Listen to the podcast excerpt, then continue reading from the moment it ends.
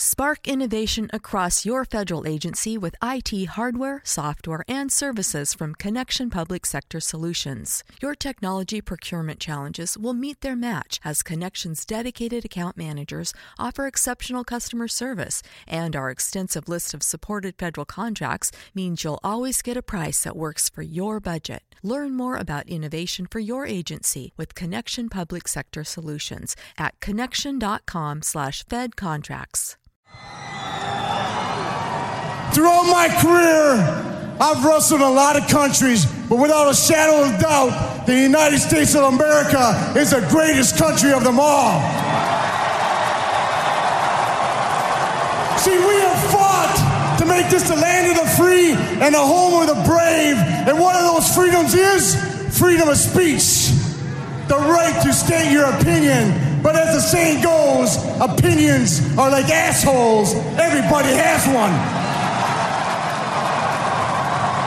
Even a master debater like yourself. See, we as a country, we didn't start this thing. Terrorists started this. Terrorism started this when they hijacked planes, flew into buildings on 9 11. Terrorism started this, in Iraq has been known to harbor, finance, support, and even train terrorism. They started it. Terrorism started, not us. Terrorism drew first blood on 9 11, and you can bet your sweet ass we're going to get even and we're going to finish it. But the bottom line is there are thousands of Americans, men and women, who are fighting for our freedom, making the ultimate sacrifice. They're the real heroes, and I support them. So, you, the Dixie Chicks, all those Hollywood numbnuts, that don't support our troops can go straight to hell.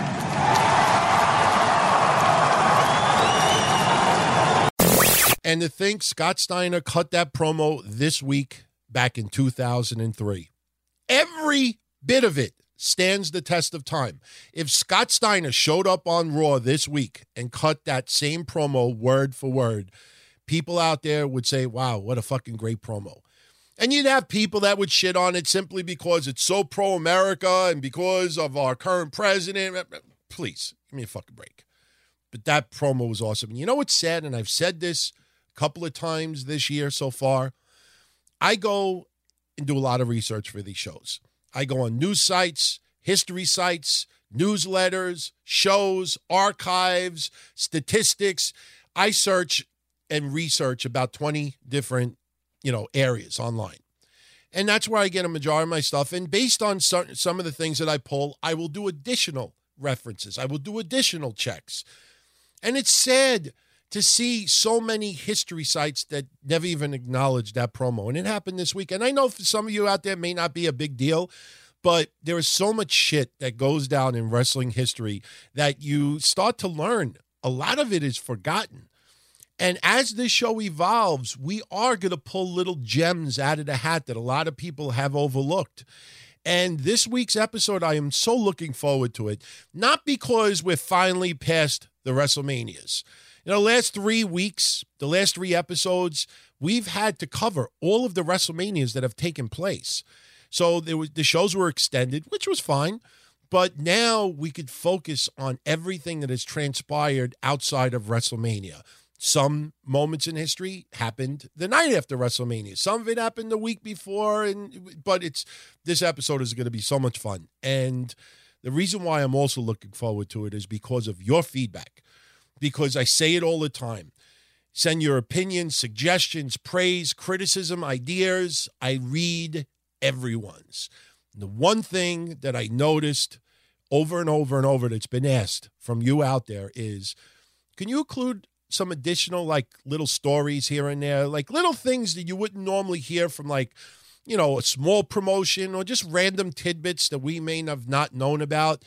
And I'm going to start that on this episode there's going to be some really, really cool shit. And as far as audio clips, we have a bunch this week. So I hope you enjoy them.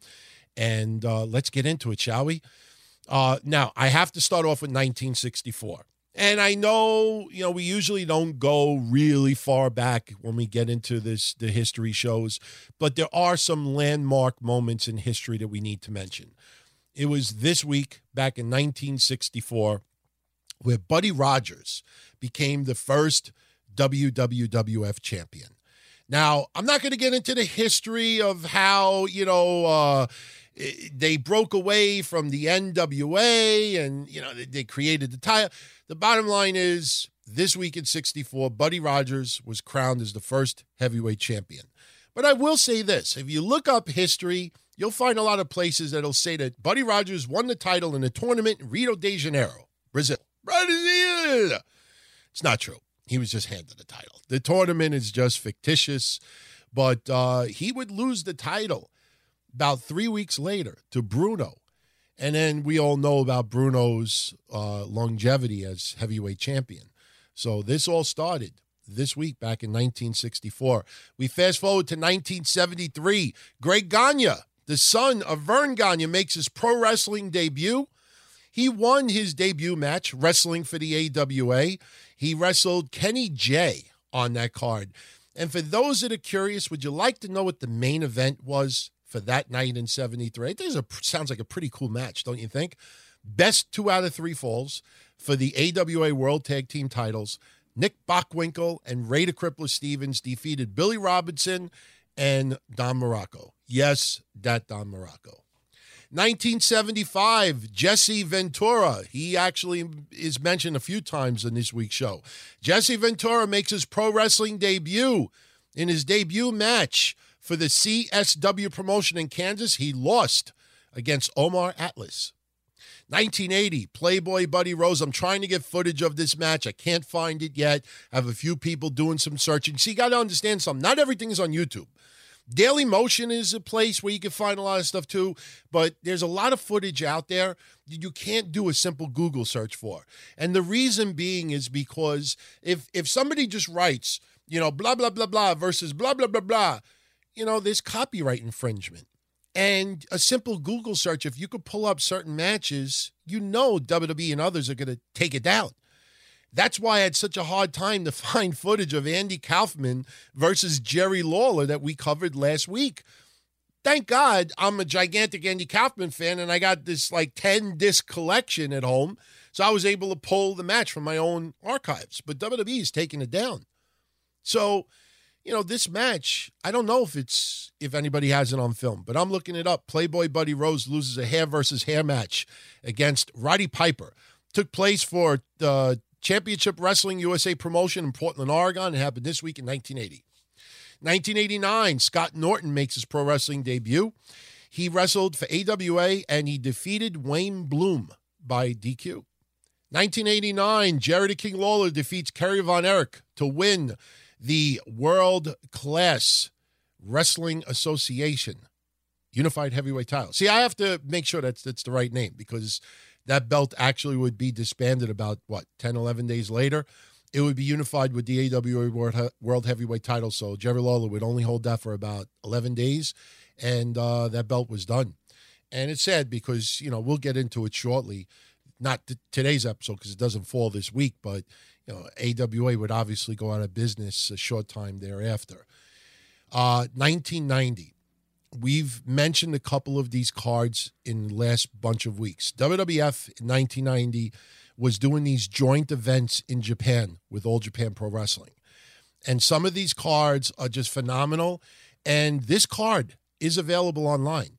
And some of the matches are phenomenal if you really want to go seek it out. For everybody out there that loves Japanese wrestling and even, you know, some good classic WWF I want to mention this show. It, it took place this week in 1990. It was called the Wrestling Summit. And uh, here are the match results. Now, remember, this is 1990. So some names will sound familiar, but you got to keep in mind they weren't wrestling for WWF at this time. They were wrestling for All Japan. Doug Furnas, Dan Kroffat, and Joe Malenko over Samson Fuyuki, Toshiaki Kawada, and Tatsumi Kitahara. Jushin Thunder Liger over Akira Nogami. Tito Santana and Superfly Jimmy Snuka over Masa Fuchi and Kenta Kobashi. Tiger Mask and Bret Hart fought to a 20 minute time limit draw. Great Kabuki over Greg the Hammer Valentine. Jake the Snake Roberts over the Big Boss Man. Shinya Hashimoto and Masa defeated Masahiro Chono and Riki Choshu to retain the IWGP Tag titles. Haku and Jumbo Tsuruta over Rick Martel and Mr. Perfect. Genichiro Tenryu over the Macho Man Randy Savage. The Ultimate Warrior retained the WWF title, defeating the Million Dollar Man, Ted DiBiase. This match I actually watched over the weekend, and it's a fun match. And when you realize we're talking 1990 now, Andre's career was pretty much done. He teamed up with Giant Baba to defeat Demolition. And in the main event, it was Hulk Hogan over Stan Hansen. So it's a really, really fun card. If you really never saw it, you want to go seek it out, go check it out. 1991, Saturday night's main event from Omaha, Nebraska. The main event, Mr. Perfect, the IC champ, won a 20 man over the top battle royal, uh, last eliminating Greg Nama Valentine. Other participants, the Warlord, Kerry Von Erich, Tugboat, Tugboat Tatanka, Jimmy Snuka, Paul Roma, Jake the Snake Roberts, Shawn Michaels, Marty Jannetty, Kato, Hercules, Hulk Hogan, Haku, Earthquake, Hacksaw Jim Duggan, the British Bulldog, Big Boss Man, and the Barbarian. Also, this week in 1991, Johnny Ace. And, you know, we've talked in the past of Johnny Ace's, you know, early wrestling career not being the most talented. I mean, he and Shane Douglas have told stories about being the dynamic dudes and you know their limited wrestling ability at the time. Well, check this out. Johnny Ace in 1991 wrestled Cactus Jack, and somehow he did a moonsault onto Cactus Jack and broke his elbow. So just figured I'd share it. Just little tidbits that you may have never knew about, but uh, that happened this week in 91. 1992, Kevin Kelly not that Kevin Kelly, but the one that we all remember as Nails. WWF inks a deal with him to come in. He originally was going to be brought in as the convict, and he may have even wrestled a couple of matches as the convict, and then they changed it to Nails. And his first uh, feud was supposed to be with Big Boss Man. So there you go. 1993, and this is a great one because me and my friends were supposed to go to this. And I might be wrong with my history on this one but just to show you how sometimes WCW really did do things ass backwards.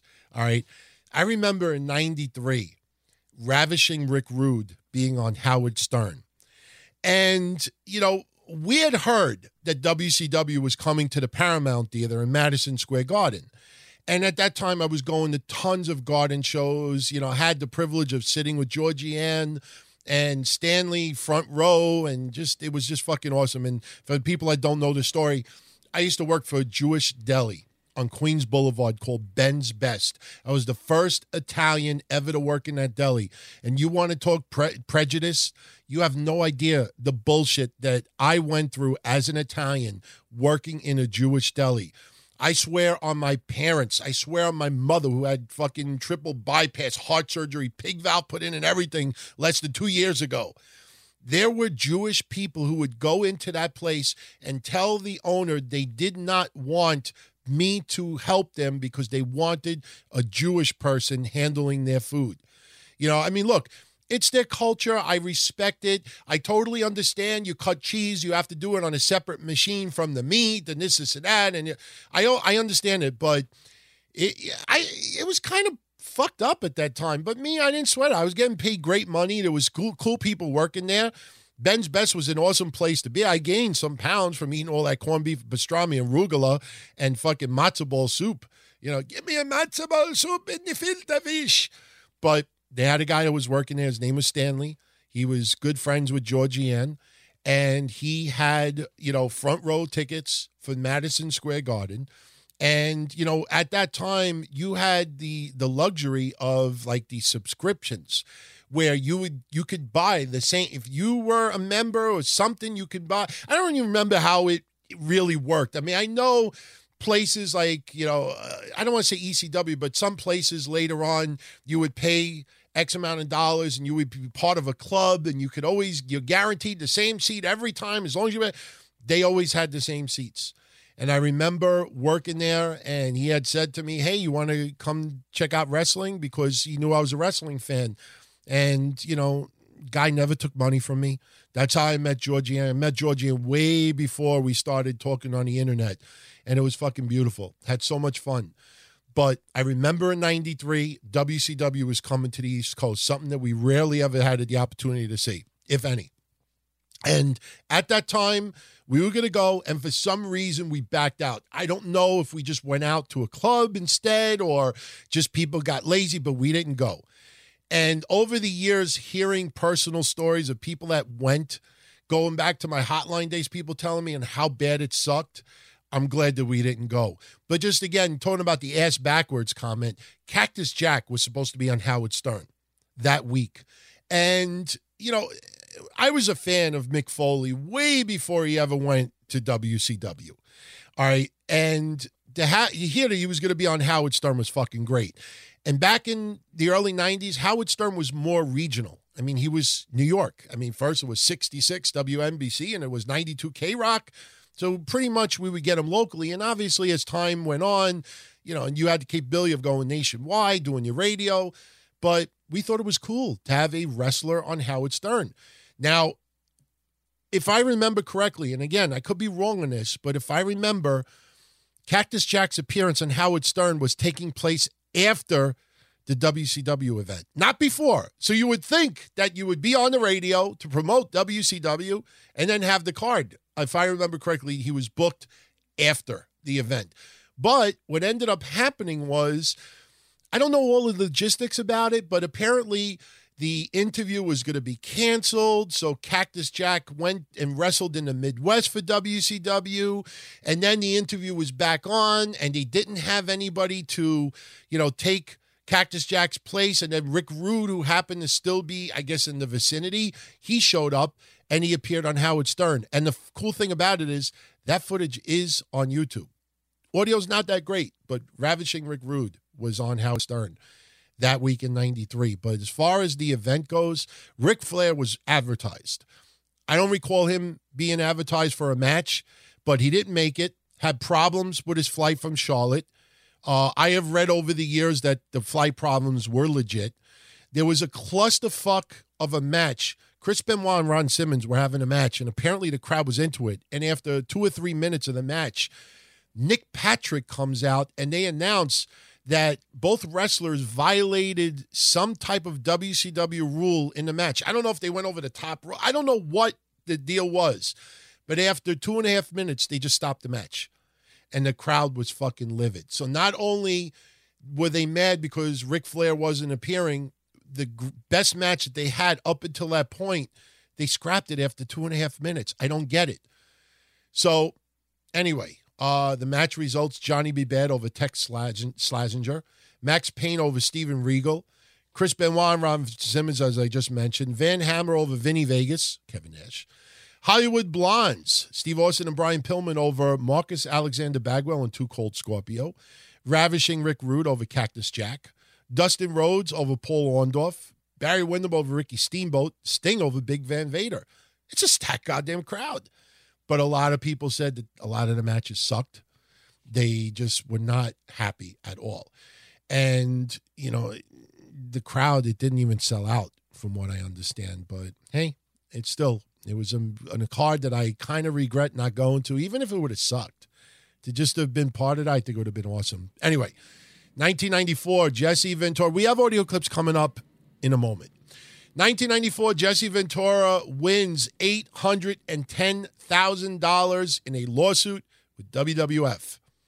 And I have an audio clip of him talking about two or three minutes as to why he won this lawsuit.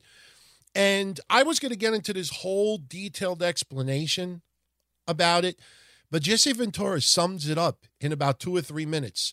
So I'm going to share that audio and then I'll add a couple of tidbits that you don't actually hear in this interview.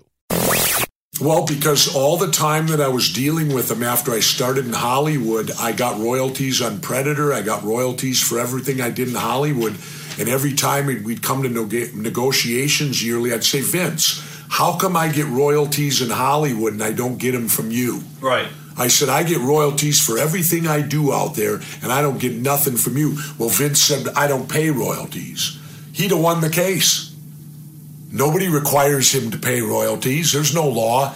But during discovery, we found out certain people were getting royalties. Hogan, Cyndi Lauper, Mr. T, all the people that came from the real outside world, when they negotiated with Vince, they got royalties from Vince. And of course, our number one boy Hogan was getting them. Nobody else, though. That's how I won the case. It's called quantum meruit. When you sit down and negotiate, there's a belief that the other side is telling you the truth about everything. Well, it, we proved in court Vince was not honest during the negotiations. Uh, the jury found for me completely. And when I went to work for WCW, I negotiated a royalty there. And all the jury did was take my negotiated royalty and apply it to Vince. Huh. And then I sued him quickly the second time. He took that to the Supreme Court and lost all the way. When I then I immediately sued him again for future royalties. That he settled right away. So I get that rate, and now I'm in his computer. So every four months or whatever it is, he kicks a check out to me. Wow. And I call it my wrestling retirement. Awesome. I'm the only wrestler that gets retirement. Uh, and it's because I took him to court in federal court. Now, when this was going on, did Vince ever call you and try to settle with you one on one without nope. lawyers? All lawyers and never. Okay. Never. When it was over, did he call you at all? Yep. And what was that conversation like? He screamed and hollered at the phone at me, That's my money, that's my money. And I just held the phone away till he was done. When he was done, I brought the phone back in. I said, Vince, I said, the jury said it was my money. The federal judge said it was my money. The appeals court said it was my money. And the Supreme Court of the United States said it was my money. Vince, I think you're of a minority opinion. Wow and then obviously you guys did business together again. Oh, right. We get along actually better today than right. we did when you know. I'll put it to you this way, and this is embarrassing. My biggest payday in wrestling was when I refereed SummerSlam as the governor. Wow. That's embarrassing to make my biggest payday as a freaking referee. Now, one thing that I think is so important about this lawsuit is that you have to understand the logistics behind it. You know, Jesse Ventura won because other people were getting royalties that were entertainers. Mr. T, Cyndi Lauper, uh, Hogan, Andre. Now, you would think Hogan, Andre, they're wrestlers. So they're, you know, why are they getting royalties from WWF but other people aren't? And this whole lawsuit, the most important thing about it was that Jesse Ventura's award of that 810,000, 800,000 of it had to do with commentating on I don't know, was it 60, 80 WWF videos at the time? So he won the lawsuit for commentary. He won another $8,000 plus for merchandise royalties. But why this was so important it's been said over the years that if Jesse Ventura would have won royalties as a wrestler and not just the announcer, this could have opened the floodgates for every wrestler to sue for royalties, if you think about it. So this was a huge case. And, you know, at that time, it, it was a boatload, it's still a boatload of money to lose in a lawsuit, but it was a landmark decision to give Jesse Ventura that kind of money. And just, again, think about it. You know, when you talk about the steroid trial, which, believe it or not, next week we actually start covering the steroid controversy. And it wasn't just steroids at that time. There was allegations about Pat Patterson, Mel Phillips. Uh, the only female referee that WWF ever had accused Vince McMahon of rape. I mean, uh, I'm sure a lot of you out there don't even know about the Geraldo episode where WWF tried to sue Geraldo because of stuff like this. We all start covering that next week. I'm already looking in advance as far as what's going to go down. It's going to be a ball.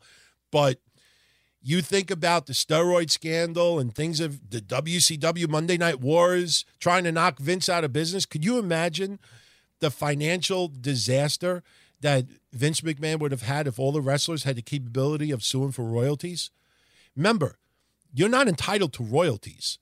You know, they don't have to pay royalties, but if you are an employee and you're somebody is getting something, then technically you're supposed to get it as well. So this could have been a landmark decision.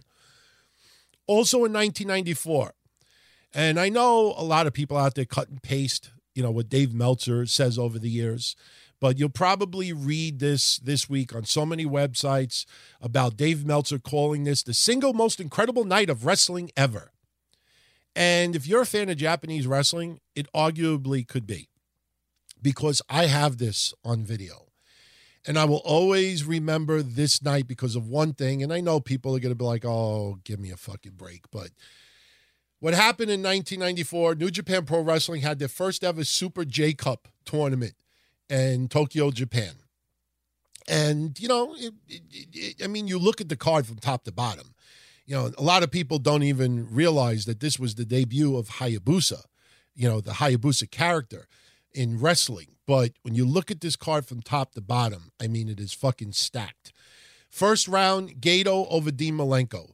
Super Delphin over Shinjiro Otani. Shin, Otani, excuse me. Black Tiger, who's Eddie Guerrero under a mask over Taka Michinoku. El Samurai over Masayoshi Mote, Motegi. Ricky Fuji uh, over Negro Casas. Jushin Thunder Liger over Hayabusa. And the great Sasuke and Wild Pegasus, Pegasus who was Chris Benoit under a mask, they were given byes into the second round. So now you have the quarterfinals. Gedo over Super Delphin. Wild Pegasus over Black Tiger. Great Sasuke over El Samurai, and Jushin Thunder Liger over Ricky Fuji. Semifinals, Wild Pegasus over Gedo, and Great Sasuke over Jushin Thunder Liger, which had the finals, obviously, Wild Pegasus and Great Sasuke. And it was won by Wild Pegasus, who was Chris Benoit under a mask. Why do I always remember this night? Besides the unbelievable wrestling, every did, from what I, I haven't seen this in years Anybody used to buy videotapes from me, best of Chris Benoit, his matches from this night are on there.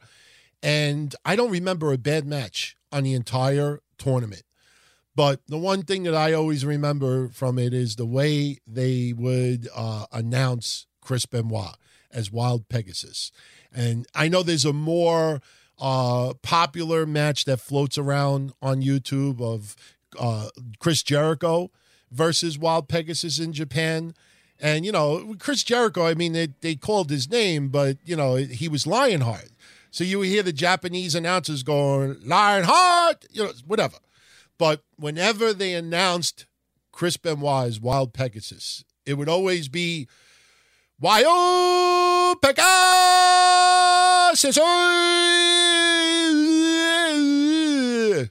Yeah, because I had to do that at the very end. Oh, you're fucking racist. You're making fun of Japan. Listen to it. I when I do impersonations of Japanese people, I mean, I look later on. I get to talk about Santino Marella, a character that I never was really a big fan of. Even though it would have been cool if he would have won that one elimination chamber or whatever that match was. Remember that? How many people for a split second thought there was a chance he was going to win that night? I mean, I remember covering it, but when Santino Marella first came in. Santino Merera. And I'm fucking Italian. I couldn't stand it because you could hear that the accent was cardboard. But so when I imitate people, I'm not making fun of their nationality. I'm just imitating on how they fucking sound.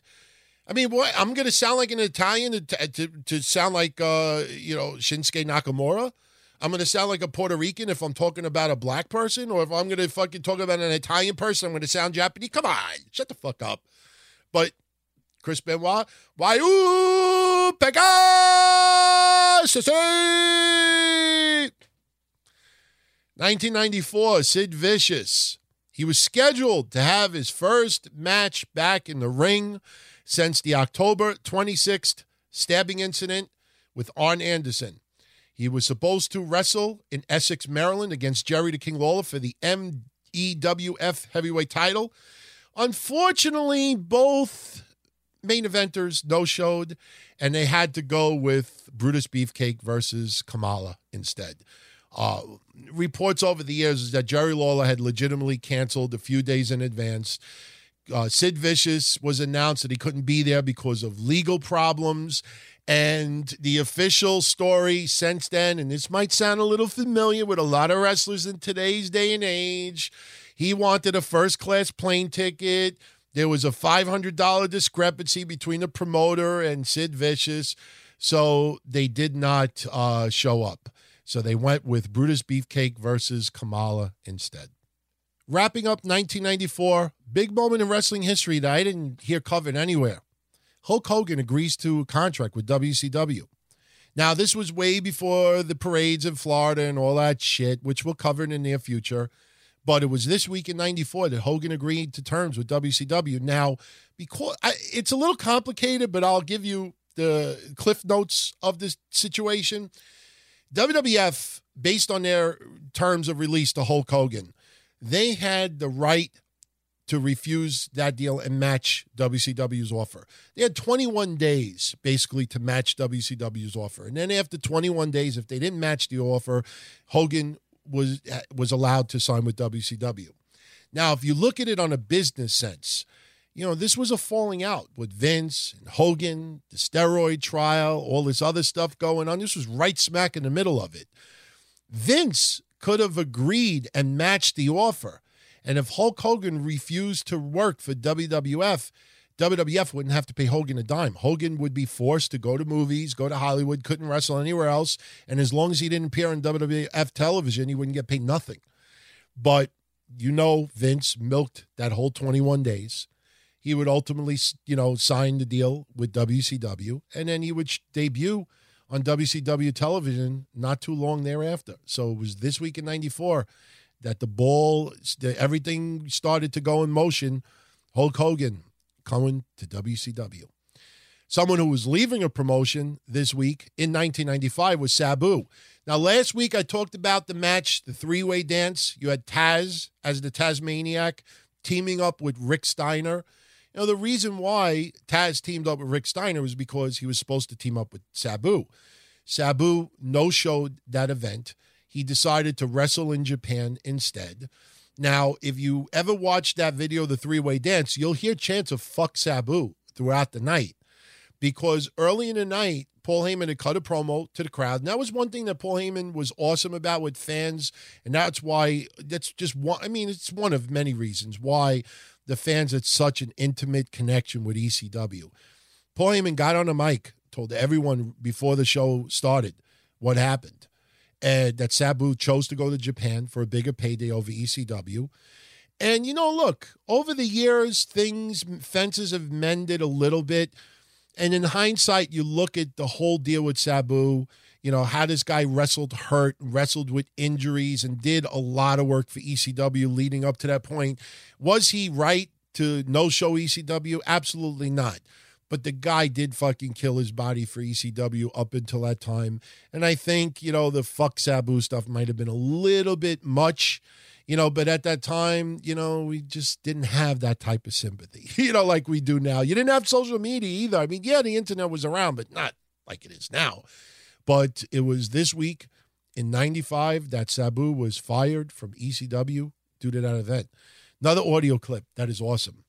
This week in 1995, The Undertaker wrestled for Smoky Mountain Wrestling. He teamed with Tracy Smothers and beat the Gangstas in a salute the flag match. And, um, you know, a match you won't see anytime soon because the flag in the corner of the Undertaker and Tracy Smothers. Now, what the what the salute the flag was was that the losing team would have to salute the flag of the opposite team. The Undertaker and Tracy Smothers flag was a Confederate flag. Now, look, they're wrestling the Gangstas. Remember the Gangstas and their whole storyline in Smoky Mountain Wrestling. They really, you know, really crossed that line sometimes and really, you know, rode that fine line quite a bit as far as races. Remember the two count? How they would win the matches? You know, so the Gangstas really, really ruffled feathers of white fans at the time. And it was all done in entertainment. It, I mean, it's look, maybe it's not, you know, socially acceptable in this day and age. My point is, is that it was done on both sides. But the Undertaker, I'm sure a lot of people may not even know. He wrestled as the Undertaker for Smoky Mountain Wrestling in '95. Now there is a promo online, which I'm sure almost everyone out there has never seen before. You know, I'm sure over the years some people have fantasized New Jack or the Gangstas wrestling for WWF. So here is just a little audio.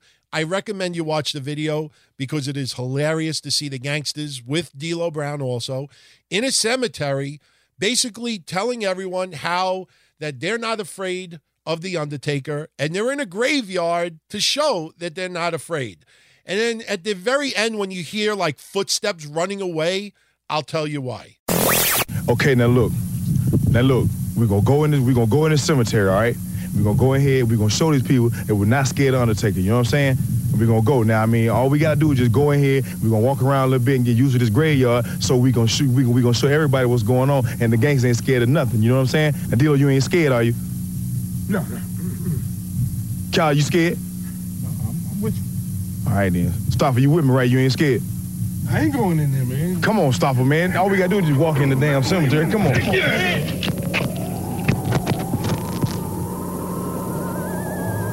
As you can see, we out in the cemetery and um, we Hey, hey, hey, hey. Don't we step trying to prepare it. What? It's bad luck. Don't step on the graves, man. It's Man, look, wait, hold on. We trying to prepare for this match we got coming up with the Undertaker, Tracy Smothers, and the Armstrong, and Cornette, and whoever else. Now I understand that Paul, Paul Bearer, and the Undertaker. This is something that like, they might be used to, but uh, the Gangstas ain't used to this. But I'm trying to show everybody that we ain't scared to come in no graveyard. So we might have to dig up a couple of folks just to show you that we ain't really all that scared. And if I seem kind of nervous, I'm not. You know what I mean? I'm just, you know, just want to make sure that everything all right out here.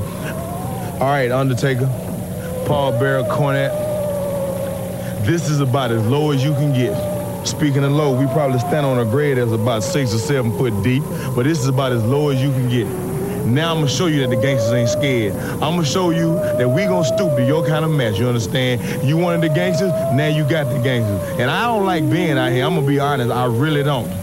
But we gonna come and we gonna try to get rid of Undertaker, Paul Bearer, Cornette, and Tracer. You know what I mean?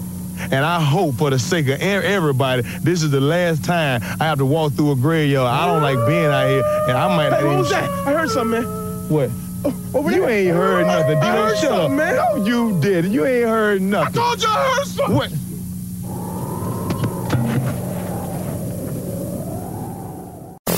At the very end, when you just hear all of a sudden it sounds like everybody's running away, that's because they heard something. They got really, really scared, and it was a black cat that was standing by a tree. It was very well done. I mean, it really it was funny shit, but uh, I I loved it, man. I've been a fan of New Jacks forever. I mean, I've told the personal story of him calling me shortly after my car accident in '96, totally unexpected, but um, it was cool. 1995, you know, Undertaker showing up at Smoky Mountain Wrestling, wrestling against the Gangstas. Also in 1995, it was a little bit of an incident. Um, you remember, uh, what was her name? Oh, Pamela Anderson. Remember she showed up for WrestleMania? She was in the corner of Shawn Michaels. Well, there was a tabloid magazine called The Star. And I don't know if it's Star Magazine or The Star. I mean, the official, you know, tidbits of history says The Star. But from what I researched, I think it was Star Magazine. But, you know, there was a lot of bullshit stories in those tabloids at that time. And they alleged at that time there was an incident involving Tommy Lee and Shawn Michaels backstage at WrestleMania. Uh, Shawn Michaels had given Tommy Lee a dirty look. And basically, Tommy Lee walked up to Shawn Michaels and said, Hey, pal, you got a problem with me? And Shawn Michaels said, No, but you know your girl, and she was mine before she was yours. You know, so this was claimed in Star Magazine. Now, on eBay right now, they have that issue up for sale. I thought about buying it just to see that story, but I ain't spending 20 bucks. I'll share it as a story here in this week in wrestling history, but you know, not gonna pay $20 just to say, hey, yeah, they did write it. No. 1995, also, Sandman won the ECW television title uh, from Shane Douglas. This was a big deal because Shane Douglas that night had showed up with the Monday Night Raw t shirt and he was leaving ECW to show up at WWF as Dean Douglas. So it was this week in 95 that uh, Shane Douglas was the beginning of the end of Shane Douglas and ECW at that time. And we would ultimately get vignettes of Dean Douglas in WWF. Also in 95, we got big news this week in 95. We continue on. Want to hear another New Jack story? This is more of the New Jack that we all remember. This is a pretty cool story. I don't know if Jim Cornette's ever told this story over the years. This uh, goes back from the archives. It happened this week in 95. Now, I don't know if the match with Undertaker happened maybe the week before and it was recorded for TV, or maybe this was just earlier in the week or later in the week. But anyway, Smoky Mountain Wrestling was supposed to have another event this week in 95 in Erlanger, Kentucky, or Erlanger, Kentucky. It was going to be at a nightclub called Pial's Palace. And the club had a deal with Smoky Mountain Wrestling for a bunch of events at that uh, that nightclub. The last show that they had there, apparently there was a lot of damage in the club, a lot of extra expenses. So the club told Smoky Mountain Wrestling, look, if you want to come here in the future, we got to renegotiate, have a better deal, whatever the fuck, rent, fine. Jim Cornette was under the impression that they would have the event this week at that nightclub and then negotiate a new deal after. And the nightclub said, no, we're not doing that old deal anymore. We have to negotiate a new deal. Otherwise, you know, you can't have your show here. So the night before the event, even though a couple hundred people had already bought tickets to go to this show, uh, Jim Cornette backs out and tells all the wrestlers for Smoky Mountain Wrestling, um, don't bother showing up. So, because people were already going to be showing up for the wrestling event, the local promoters in the area, Bob Harmon, and Johnny Diamond. Yes, for people that go back to my hotline days, that Johnny Diamond. They were going to put on a show featuring up and coming students from Harmon's wrestling school and Les Thatcher's school. And they put signs in front of the nightclub and they announced that there was Smoky Mountain Wrestling was not going to be there, but instead it was going to be a Northern Wrestling Federation show. So D'Lo Brown and New Jack show up anyway. And they saw what happened. They heard what happened. And they told the nightclub that, hey, they're there. They'll wrestle for free. And the nightclub was like, cool, that's fine. So New Jack and D'Lo Brown were hanging around the fans. And New Jack used to interact with fans a lot at shows. I mean, you know, he was one of the very cool people. But if you didn't have experience in the ring, he's to fuck you up. And I'll tell everyone a really, really funny story. And people are still alive. You know, a lot of people tell stories after people are dead. You notice that? I'll tell you a story right now, and you could ask them, and they'll tell you. When I was still doing events with Frank Goodman for shows, promoting them, you know, financially, you know, coming up with stuff, there was an event that was going to take place in Florida. I don't know. I'd say about what, five, six, seven years ago, somewhere around there. Anyway, um, I originally was going to fly to Florida and I was going to work on that show as a manager. Now, I don't know if I was going to manage Low Life Louis Ramos or if I was going to manage someone else, but they were going to do something where whoever I was going to manage was going to face New Jack. And this goes back to my original Facebook page before I, I'm talking about my personal page before I got rid of everybody except for people I know personally. But what happened was there was some miscommunication, and New Jack thought that I was going to wrestle New Jack on the show. New Jack shows up on my Facebook page, curses me out like you wouldn't believe. I'm gonna beat your fucking fat ass. I'm not going all the way to fucking Florida to fight someone that don't, don't fucking. He never even did this or doesn't know this and that. He because he does one thing with New Jack does not want to risk getting hurt, and he doesn't want to be involved with anybody that doesn't have a real experience. All right. So it ends up he finds out that there was never any intention of me having a match with him. I can assure you that. He apologized. He was really cool about it. I was laughing my ass off because people were alerting me saying, like, did you see what's going on in your wall right now? And, you know, a lot of people I know personally, friends, family, relatives, you know, they're looking at it like, what the hell's going on here? But so it was a miscommunication. It was funny. But anyway, they have this main event and it's a 10 man elimination tag team match. New Jack does a run in. And remember, these are all students for the most part, and apparently they're not wrestling good at all. Some of them were just beyond pathetic, probably, you know, maybe even worse than me, arguably. And uh, there were accusations that New Jack really punched a few people in the mouth to one point when one wrestler needed 12 stitches. And uh, basically, there was another guy who took a move from New Jack and didn't sell it. So New Jack fucking clubbed him for real. And you know the the uh, the, the, urban legend is that uh, New Jack was uh, tackled by security, and he then um, cops showed up, and he left, and he claimed later on that few people in the ring used the N word and this and that, but still, I mean, just legendary. But uh, I figured I'd share that little story. Now, look, some of this might not be 100% accurate. You know, this is, I wasn't there. But as far as my research and reading and people who were there and people who have commented over the years and some of the stuff that I pulled, that's pretty much the gist of the story. But uh, so there you go. This week in 1995, Michael P.S. Hayes debuts on WWF Superstars as Doc Hendrix. Haircut, shaved, you know, over uh, charismatic, I think you could basically call it.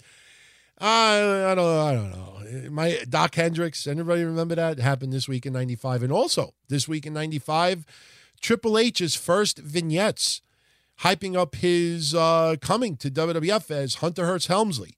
His first ever vignette took place this week on WWF television and maybe have been on Superstars. And he cut a promo on the Bushwhackers, the Head Shrinkers, the Smoking Gunns, saying that they don't have the level of class that he does. I looked online to try to find a promo. I can't find it, but I do know that it has happened, and it happened this week in 1995. 1996, unfortunately, you know, a lot of people think that this really started the down spiral of Brian Pillman's life, and it's sad. It was this week in 1996 where Brian Pillman was severely injured in his Hummer accident. Fell asleep behind the wheel, hit a tree trunk, flipped the Humvee, I mean, you know the deal how his ankles were shattered, uh, had to be fused together.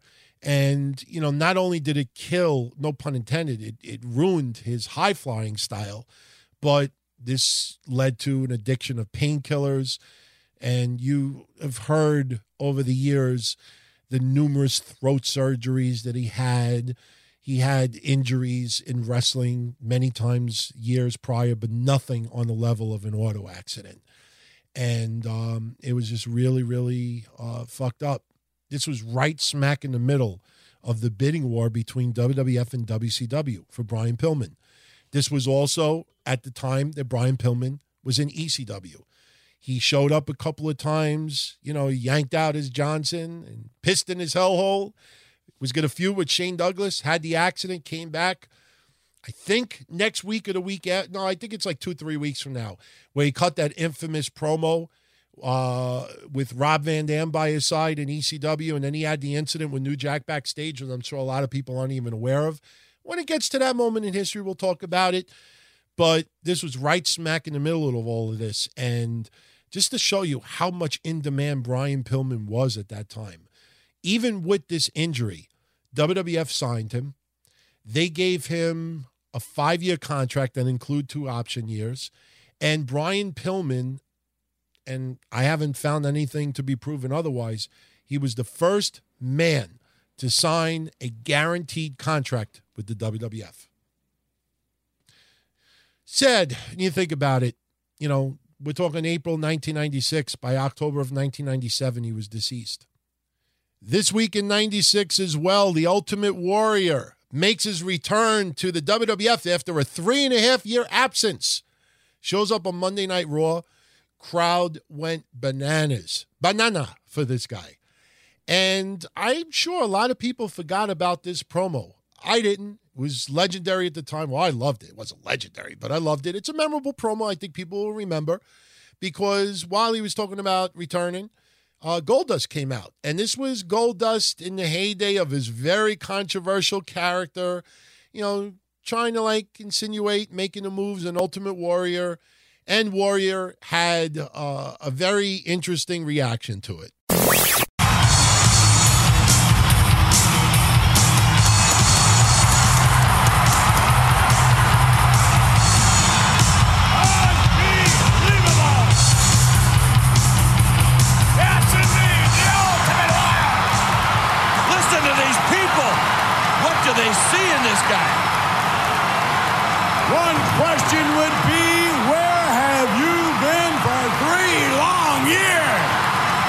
Living in Montana, McMahon. Where all the lunatics live.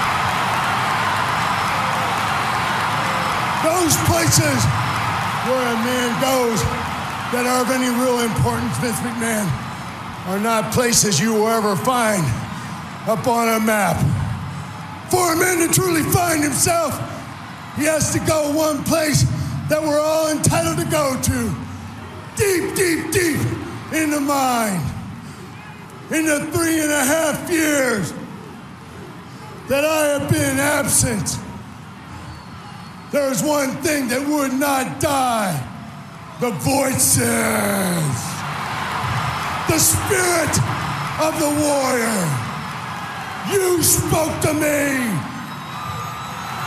You spoke to me. All of you spoke to me. All of you. The very blood of your visions said one thing. We want it, warrior, and we want it bad. We want to live one more time in the power of the warrior. This guy's more of a lunatic than I thought. Yes, indeed. However, the new WWF Generation Superstars unquestionably will be coming at you. How will the Ultimate Warrior fare against the WWF New Generation Superstars?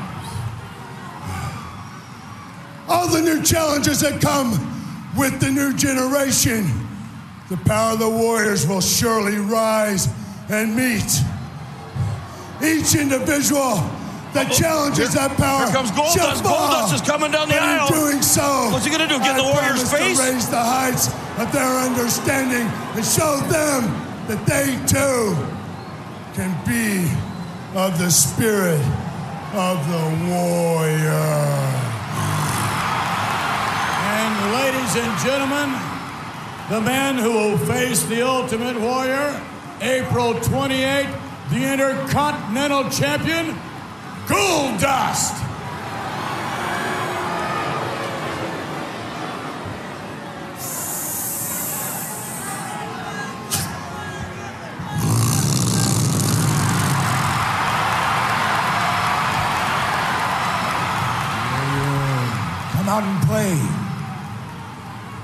Warriors 1979.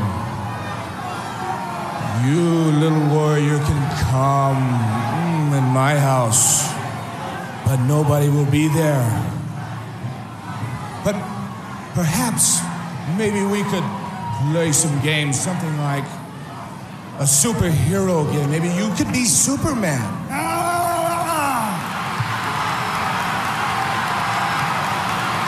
Maybe I could climb on your back and we could take off and you could fly away with me in the sunset. Oh, what do you think about that? Hold it right there, freak.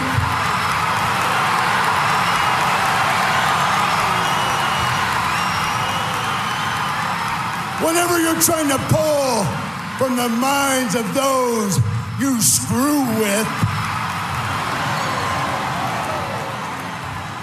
whatever those choose to do with what you dish out, let me make it perfectly clear. What is, is, and whatever you're into, I don't give a shit.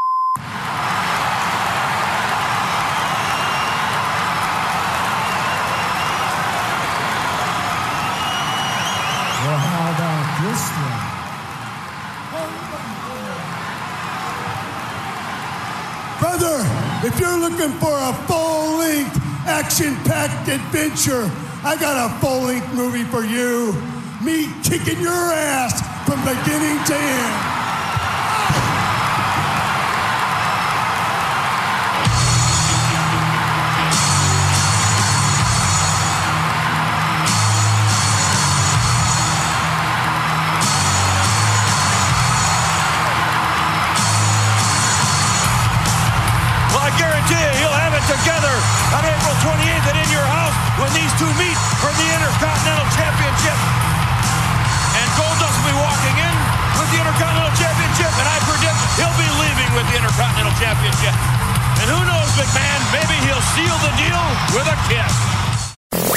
It's a shame going back at that time and realizing that he did not stay in the WWF all that long. He would ultimately leave, sign with WCW. You know, I still popped big time when he first showed up. I loved it.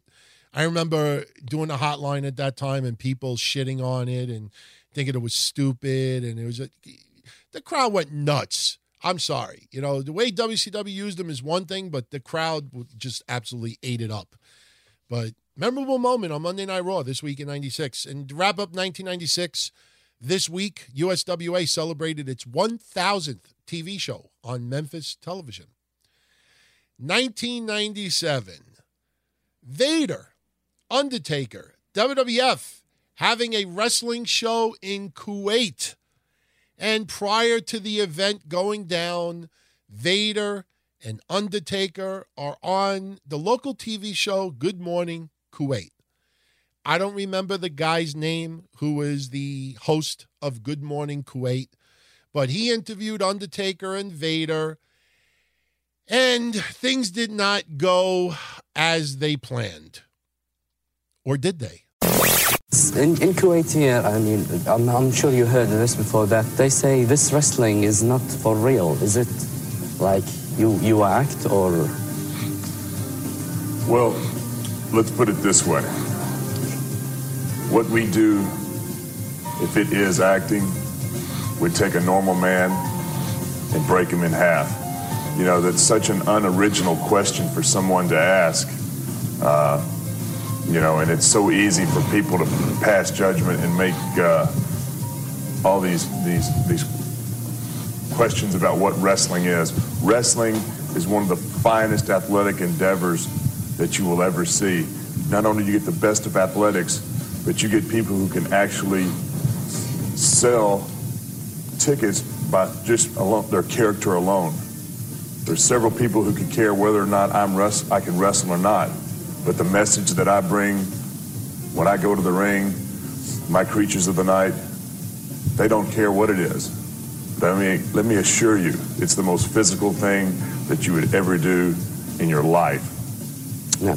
آه، يمكن ما قدرت أتابع بشكل عام لكن أعتقد إنه ملخص كلامه إن آه، هي آه، اللي يقولها إن هي مزيفة أو تمثيل هو خاطئ لأن لو كانت آه، مزيف يعني مزيفة كان ممكن انه يجيبون شخص عادي يعني بالحجم العادي ويقصونه نصين يعني حسب كلامه.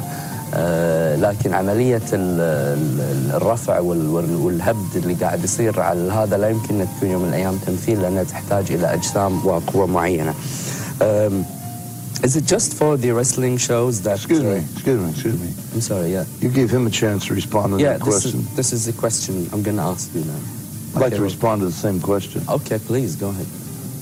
Well, my astute colleague, the heavyweight champion of the world, very diplomatic individual. I'm perhaps not quite so diplomatic. In fact, I find your your question and uh, your remarks insulting to what I do. Physically, no man can do what I do in the ring. If they could, why wouldn't they be out there making the type of money we make and enjoy the type of fame and lifestyle that we enjoy? So I find your remark and your question insulting. It's not my question. It's somebody. The, the, uh, oh, does that fucking feel fake, huh? Does that feel fake? Hey. Does it? Oh, no, no, just. Why don't you come down tonight, and before I kick his ass, I'll kick your ass. Okay. All, all right. right. Just calm down. Don't. Hey, we're not here to be insulted. I'm not here to be insulted. Okay. Right. Um. هذه شيء من اثنين يا اما صجيه يا اما المخرج عاملها لعبه في كل الاحوال انا راح اعتذر عن الموضوع هذا اذا احد من الشباب يحب يقابلهم لا لا ما في تكمله رجاء ننتقل Now, the reason why I made that little remark at the end that did they go as planned? Well, I shouldn't have said it like that. You know, there's been a little bit of a dispute over the years. Was Vader, was it planned that Vader was going to grab the host in Kuwait? Was he going to, you know, get angry at the question is wrestling fake? Is it an act? You know, Jim Cornette in recent years has commented about this incident, and he insists that none of it was planned. Well, it, wasn't an attack. Leon was being Leon, and the guy. And as a matter of fact, I just saw this on Botchamania. Uh, somebody mentioned that I was on because there was some highlights of Vader, and I hit the Botchamania thing. Um, Leon was doing a Good Morning Kuwait, and the Kuwaiti host said something derogatory to wrestling, and Leon got up and and basically snatched him. Right, being the Leon was just carried away with being Vader. And the goddamn guy got hot about it. I guess you don't do that shit over there. Then Leon found it. We, we, we were at Vince's dining room table. Uh, let's see, April 11th. What day would that have been? April 11th. Uh, okay, yeah, Kuwait. See that whole week. Um, I guess it was, yeah, it was either that day or maybe over the weekend or whatever the fuck. When Kuwait returns, Leon didn't.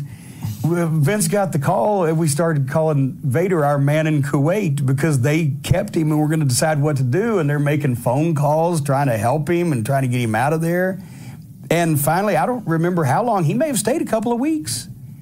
And finally, they let him come home, but no, it wasn't planned. And you can watch it on YouTube. It wasn't that it wasn't that big a deal, but goddamn, he did.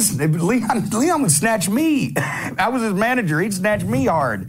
Oh, there's the microphone. One time he snatched me. I had his his black leather gloves. The color came off on my jacket. He snatched me so hard. He was just "Tell him, Jimmy." He wasn't even mad at me. Now, Vader, on the other hand, has a little bit of a different account as far as what went down. There was an American uh, director and a, uh, an English producer, and uh, they told me when I walked in there, listen, you know, we're going to take advantage. of You guys, we want the highest rated show, uh, not this week, but the highest rated show in the history of the show. And uh, I mean, what can you do? You know, he, here's a list of questions, and the very last question was, you know, is wrestling fake? You know, uh, you got this mask. Can you go crazy and turn over some tables and jump up, you know, and kind of grab his tie? You know, and if you look on the tape, I didn't grab it. I just kind of, you know, loose, you know. And can you do that? And uh, Dave Hebner um, uh, actually heard him tell him to, to do that, right? But the the announcer was live on on set. He was live on set, and they did not go over this with him. Yeah. He was live on set, and one like we broke, and this is what we're going to do, the little skit at the end. I thought he had been, uh, I naturally assumed he had been told, hey, when you ask that, be ready, because Yeah. he's going to go a little nuts, you know? Yeah. Nothing. And then it was like, you know, they were going to pull a joke on him, I guess. I don't know. Yeah. So uh, he said it, boom, and I flipped over the deal, and boom, jumped up, bam, bam, bam, boom, boom, boom. Next thing I know, he gets up, he walks out. Me and Undertaker look at each other, and I went, well, you know, Yeah. what's going on? And um, so we went over to the magistrate that day, and um, the people, the producer called in and said, yeah, we did tell. They confirmed what I said. And he said, well, as far as we're concerned, you can leave. You know, and, um, you know, I, I wrestled that night, and I was going to leave town. And then um, uh, what happened was um, uh, the announcer filed charges, and when he did, um, um, I had to get an attorney and go through the process. Well, that was Friday, and that Saturday started a religious holiday for two weeks. Oh. And you couldn't do that. So, I mean, the, the two weeks was simply because it was a holiday. I mean, I'd, I'd have been out of there the very next day. I would have hired an attorney. Yeah. Would have got a hold of the producer and director. They would have said, no, we told the guy to do this. It's not his fault. And I, I would have been sent home. Because, I mean, a day and a half after the holiday's over, I was gone. Yeah. So it was just, Yeah. it happened on a, he filed charges on a Friday. And that Saturday was a two-week religious holiday. So wow. Were you in, were you in your hotel room or were you in the prison? I never, I was in a, um, I was in, I'm embarrassed. Everyone thinks I was in a, I was in a $600 a night resort called the Radisson SAS. Yeah.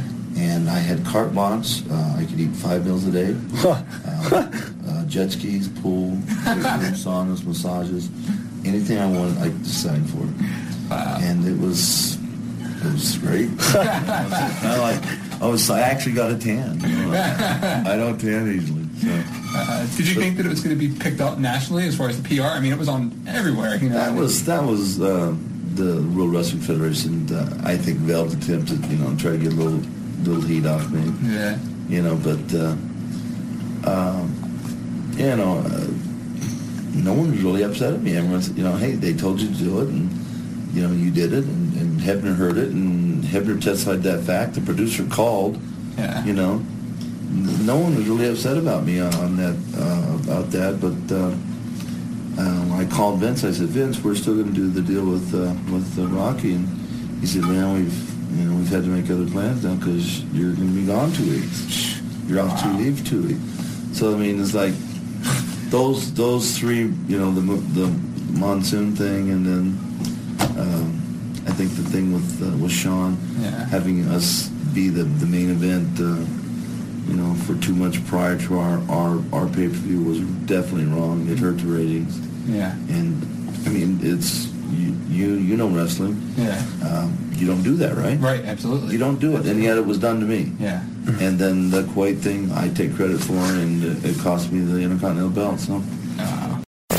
you know, there's been a couple other wrestlers over the years who have gave their thoughts on this as well. What it sounds like to me is that the show knew that Vader was going to get a little angry at, you know, his wrestling and act, but I don't think it was expected for Vader to curse, which you're not allowed to do uh, in Kuwait, from what I understand. And I don't think the host knew that Vader was going to grab him. Now, did Vader hurt him? No, but you know, this is a different country and people handle things much differently at that time. As you heard on there, Vader was in a resort. Now, I remember when that went down, this was at a point where we all thought that Vader was going to get hit with the Singapore cane. He was going to get those lashes. If anybody out there remembers that because that's something that you don't really ever read about online at that time we thought because there was an incident with a if i remember correctly wasn't there a us tourist in a different country. I don't know if it was pakistan or it was a different country at that time. It was a major news story. And maybe somehow someone out there could uh, remember the story and tell me who it was. I didn't look it up to be honest with you and i'm not because i'm focused on the wrestling history of this. But there was a us american who was jailed overseas in some country, and his punishment was supposed to be like 50 lashes with the Singapore cane. And I remember people fearing that this person was going to die as a result of this because, you know, look, Sandman with the Singapore cane, I mean, that's probably the reason why ECW, you know, was using the Singapore cane as well because of the controversy of this person. Not of Vader because Vader's incident happened in 97. Sandman was using the Singapore cane way before that. But I remember a U.S. incident. We all were worried that Vader was going to get lashes. But as you heard, Vader was in uh, a resort, but he was there for about two weeks. Oh, yeah. Another event happened this week in 1997. You know, it's one of those where were you when this happened moments. I remember where I was. I remember the emotion. I have it on videotape still. I recorded it myself. I remember it starting at 9 p.m. later because that's the only way the pay view companies would allow it to take place.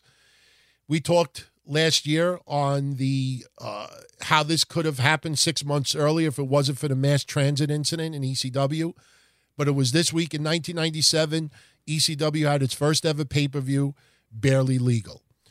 And I wanted to tribute barely legal with four or five minutes of audio problem is when i started gathering highlights of matches and promos i realized i'd have a 20 minute segment here and because of so many other things i had to cover i wanted to do something a little different and then i remembered beyond the mat one of the greatest documentaries i've ever seen i mean if not my all-time favorite amongst any documentary ever in wrestling. Beyond the Mat was just fucking incredible. I loved it. I mean, it was just so unique at that time. It was just fucking phenomenal. And they did a segment of not only about ECW and Terry Funk, but they did a segment about Barely Legal on that documentary. And I decided, yeah, you know what? I'm going to play that. So here's a little tribute. ECW, Barely Legal, leading up to it. Little backstage promo from Paul Heyman as well. And enjoy. ECW! ECW! No wrestling group was more violent than ECW, and no fans scared me more. Fuck WWF! Fuck ECW! Fuck them all! You're looking at hardcore chest swinging straight, and we're too damn ugly to be in any cartoon. ECW! And this incredibly violent product, it's produced out of this peaceful house in a New York suburb. ECW! Extreme Championship Wrestling! WrestlePalooza 98! Tickets on sale at Ticket... Fuck. It's time that we play a game of truth or consequences. You got it. ECW is run like a commune. We have a better one. Its spiritual leader and owner, Paul Heyman. I like it. Truth or consequence. Pass me that. Everybody pitches in. And we would have to find. Promos are done downstairs while mom irons. Here it's a simple philosophy. Everybody wants the other guy to get better so that they have someone else to work with. ECW is the Ellis Island of wrestling, where old wrestlers go to be reborn and young wrestlers go to be discovered. The best part of my job is watching people who never knew that they could, who never dreamt that they could, but wanted it but didn't really believe it. And when they start to believe it, it's better than anything in the world that you can have because it's it's, it's like watching your children make it, you know. And it's it, it's just it's there. Let us in! Let us in! Let us in! You lean back, you hold it for all. This wasn't an ordinary show for Paul and Terry. It was ECW's first pay per view. If it didn't succeed, neither would ECW.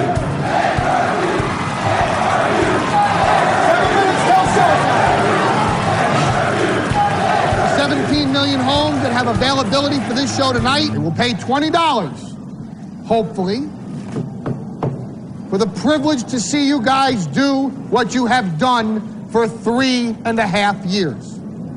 Thank Terry Funk for all he's done for this company, for help putting us on the map, for being unselfish in selfish times, for taking the young guys and showing them a better way. Tonight we have a chance to say, yeah, you're right. We're too extreme. We're too wild. We're too out of control. We're too full of our own shit. Or we have a chance to say, hey, fuck you, you're wrong. Fuck you, we're right. Because you have all made it to the dance. Because believe me, this is the dance. Yeah. Start the show.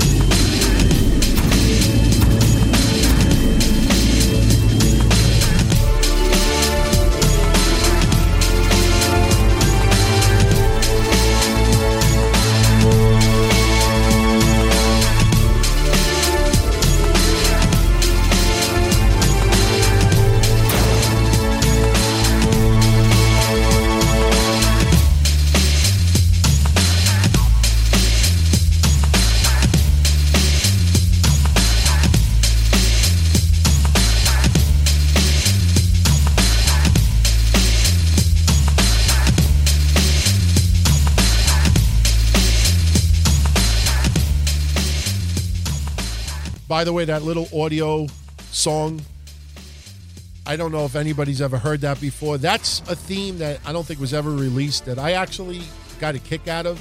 That's from the ECW video game. That's why you hear little bangs in the background. It's I, I I edited out a lot of the bangs, but it got to the point where I was like, I don't know if it's worth spending an hour editing this song so perfectly that you could fucking play it as a theme on your phone or something. I mean, I just I gave up after editing about half of it. But for those that are curious, and that was going to be my original intro for this week's episode. That's why I even have the music playing. But I once I heard the Scott Steiner stuff, I was like, ah, you know what? little tribute to our troops is always a good thing. I decided to go with Steiner instead. So barely legal, fucking just great memories. 19 speaking of great memories, 1998 Bison Smith makes his pro wrestling debut. Bison Smith, God rest his soul. I know a lot of you remember him from uh, Ring of Honor, Puerto Rico. He was an avid listener of our show. I was friends with him, and I still have his email saved from my old WrestleCast email because uh, I got an email from him about two days before he died. He was we were to- just talking back and forth about the one of the early episodes that we did, and uh, he was a really, really good guy. Taken from us way too soon. So uh, Bison, never forget you, my friend. My friend.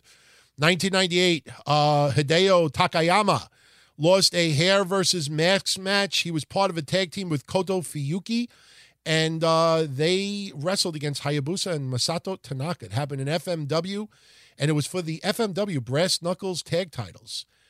1998 as well, we had the infamous turn where Mick Foley, as Dude Love, turned on Steve Austin. And uh, you might remember there was Mick Foley teasing he was going to beat up Vince McMahon in the ring.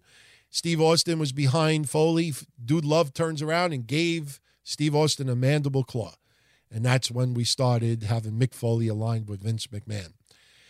And as you saw in the synopsis, no, it's not funny.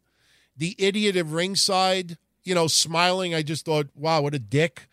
Yes, we are in a different world compared to 20 plus years ago, but it was just interesting. I figured I'd share it. This week in 1998, there was an episode of Monday Nitro. Chris Jericho was coming out for his match. And in, you know, vintage WCW TNA style, I don't know what it is, but, you know, so many people never knew how to spell in their signs. Not only did this idiot spell Chris Jericho's name wrong, but he's sitting right along the entrance ramp and he's got this gigantic sign that says Jericho is gay. So I just figured I'd share it. If you look at the synopsis for this week's episode, it's there. Dumb sign, dumb sign. 1999, Raw is War. Steve Austin and The Rock had an incident on a bridge. I wanted to play this audio, but they did it in three different segments, and the, the audio would not do its justice. This was when The Rock was on a bridge waiting for Steve Austin to show up and The Rock beats up Steve Austin, tosses him over the bridge, and then throws Steve Austin's uh, championship belt, the skull belt, over the bridge as well. Well, you might remember not too long ago, Steve Austin, when we did This Week in History, Steve Austin had thrown The Rock's IC championship off the bridge. So The Rock was gaining some revenge on Austin almost a year later, but still, it happened this week in 1999. Now, we go to 2000. And this was a big week in wrestling history as well. I tell you, I look at reviews of this episode in Nitro over the years, and this episode is criticized quite a bit. And I don't know because the the end thing to do is to rip Vince Russo as much as people can, and you know not everybody does it, but you know just so undeserving in a lot of ways. I'm a fan of Vince Russo's, and I've defended him. I've criticized some of his stuff as well. You know I'm not going to be blinded, you know, by every little thing, but he does not deserve the amount of criticism that he gets. It's just it just remind I'm not trying to put him in the same category as the Ultimate Warrior. One's a wrestler, one's not. But it just so reminds me of the self-destruction of Ultimate Warrior. You know, so I mean, a majority, a majority, a majority of wrestling fans in the wrestling community, wrestlers, everyone, the majority of them shitted on the Warrior when that self-destruction video came out. Then all of a sudden, you know, it's like, you know, the, the bandwagon broke down and everybody jumped off of it. I take pride in knowing that I never joined that bandwagon. And it just feels like there's a big bandwagon right now with Vince Russo, and it's so undeserving. But I watched this episode this week in, in history for the year 2000. Monday Nitro, they did the reboot. They stripped every one of the titles. Okay. Sid Vicious, Sid Vicious, he was stripped of the WCW World title. Jarrett was stripped of the U.S. title. Harris Brothers tag titles. Brian Knobbs hardcore title. The artist formerly known as Prince Iaukea, the cruiserweight title. And Hacksaw Jim Duggan's world TV title. Now, the TV title, I believe, never came back after that. But they decided Vince Russo was going to strip everyone of the belts and then do a tournament, give everyone a fair shot. This was the beginning of the storyline with the New Blood versus the Millionaires Club. And we originally thought that Bischoff and Vince Russo were going to feud with each other. Bischoff was going to represent the Millionaires Club. Vince Russo was going to represent the New Blood. And you know, look, you look in the ring, and there's a couple of wrestlers that technically weren't the New Blood of WCW, but still, it was fine. But I don't know. I watched this episode from beginning to end, and it's one of my favorite Nitro episodes of all time. One of my favorite. I mean, sure, Ric Flair and Shane Douglas didn't get the buzz in the feud that it should have. You know, up until that point, Ric Flair was not going to work a promo a program with Shane. Obviously, things changed for the sake of WCW. You know, you also had a surprise um, uh, appearance by a, champion from another organization, which we'll get into in a little bit. Ric Flair's promo that night was fucking great on Bischoff. It was just, I don't know. I enjoyed it. So I'm going to give you right now a boatload of audio clips, highlights from this week in WCW Monday Nitro, the year 2000. And I honestly think you will be tremendously entertained. And especially now with all these years gone by, now you understand, you know, the little innuendos about the pencil. Think Brian Pillman, Kevin Sullivan. You hear Bret Hart calling Kevin Nash the pencil, and he's going to be the eraser. We played that not too long ago. You know a lot of little, you know, little digs that they took uh, towards people, and you look back on it in wrestling history, and you realize, okay, now I understand why he said this. Now I know why he said this. Now I know why this. Happened. So I look back at this episode, one of my favorite of all time. So first, I present to you the introduction of Vince Russo on camera for WCW, titles being stripped, interaction with Eric Bischoff. So many times we come on this telecast and we say that, boy, tonight we have this, and tonight we have that, and tonight we can't wait to see this. Tonight we don't know what's going on. What we've got is a ring and a ringside full of WCW talent and all we know thus far, Vince Russo has called the meeting. Is he going to clean house? Is it going to be a wholesale firing of this group in the ring and at ringside right now? Are we going to be here for the entire show? Who knows? Vince Russo, the powers that be, has a message for WCW.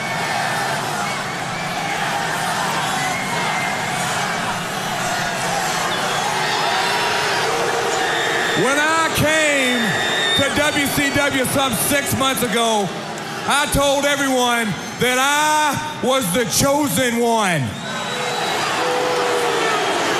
I was handpicked to be the next WCW World Champion. My future was in the hands of the man who had the biggest hand in turning the WWF around. I know because I was there. Well, somewhere along the way, our master plan got derailed by a pack of good old boys who couldn't compete and weren't even in his league, and they knew it. Well, I've just got one thing to say yeah, I just got one thing to say to that bunch of slapnuts sitting at home watching on TV tonight. What goes around comes around. So without further ado, it is my honor and my privilege to introduce you to the man who, who once was Vince McMahon's best kept secret, who will once again change the game. The power is Vince Russo. Vince Russo said he'd never appear on camera, ever. What's this all about? Well, it must be big for him to appear on camera. You're right, we all knew that. The man behind the powers that be for many months in WCW is walking back in for the first time ever seen on camera. Vince Russo, the man that changed WCW as we knew it late last year, then kicked to the curb. He is back and in charge right now, and I am scared to death of what he's got to say. Well, now hold on. He's not in charge by himself, Scott. He's not in charge by himself. Yep, where is Eric Bischoff? I don't know.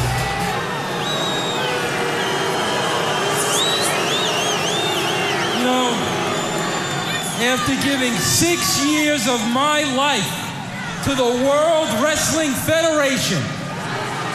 I came to WCW with one thing in mind, and that was to beat Vince McMahon at his own game. And you know what? Within a matter of weeks, the new blood in WCW were not only getting back in the game, they were changing the game. And that's when the good old boy network kicked in. Afraid of change, and more importantly, afraid of their jobs, the political BS took place in the back to bring Vince Russo down. And you scum at home know who you are because you're watching me now. And then one day, I'm told that there's going to be a change in direction. A change that I knew sucked. And you know what? I wasn't the only one who knew. Benoit knew, Guerrero knew, Saturn knew, Malenko knew, Douglas knew, and they left. They're gone. Scott Steiner, he knew it, and they suspended his ass. But you know what? That's all over now. It's done. And Vince Russo is back in charge again. And I want to turn around and I want to say something to everybody in this ring. It is over. The old boys management is over. The inflated egos in the back, afraid to lose their spot, it is over. It is the dawning of a new day. It is your opportunity. Seize that opportunity. Are you done yet? Here it is, Bischoff Russo, round one. Here we go. Round one. This is what everyone knew would go down. He cut him right off, and my God, there he is. How long is never in pro wrestling? We just found out. I've either died and gone to wrestling heaven or I've woken up in wrestling hell. This is the most surreal moment I've ever seen in sports entertainment. Eric Bischoff walks back into the program that he established back in 1995 on this network. Would you look at the talent surrounding the ring and the faces still, they still don't know what's up. To expect. We don't know what's up. Neither do we. But this confrontation that we anticipated, well, the anticipation is over. It's right before us.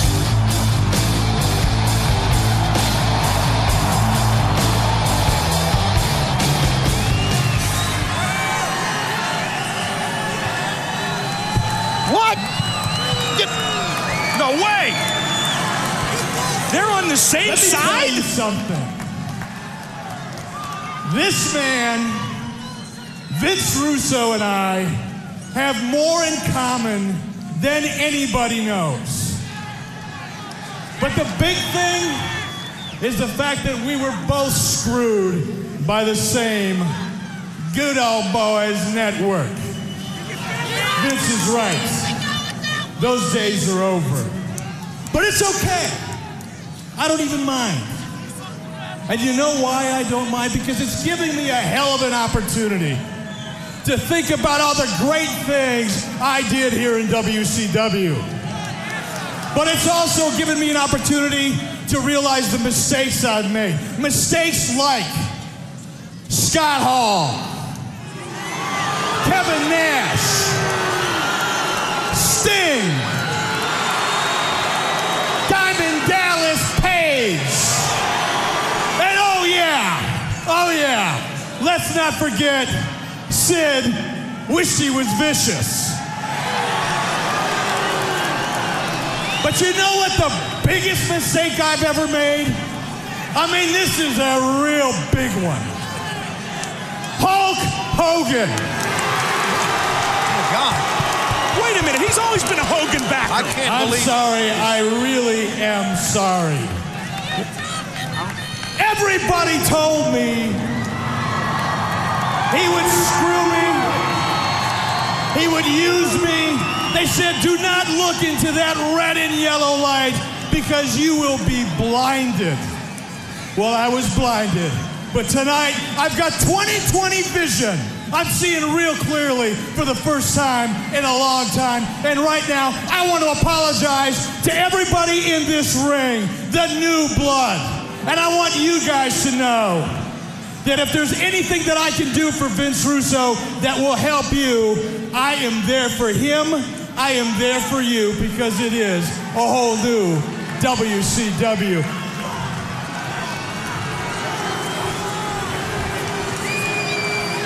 And where are they? Where are they? Where is Diamond Dallas Page? Where is Sting? Where are they? I think they're hiding in the back with the old tail between the legs. Oh! Oh my!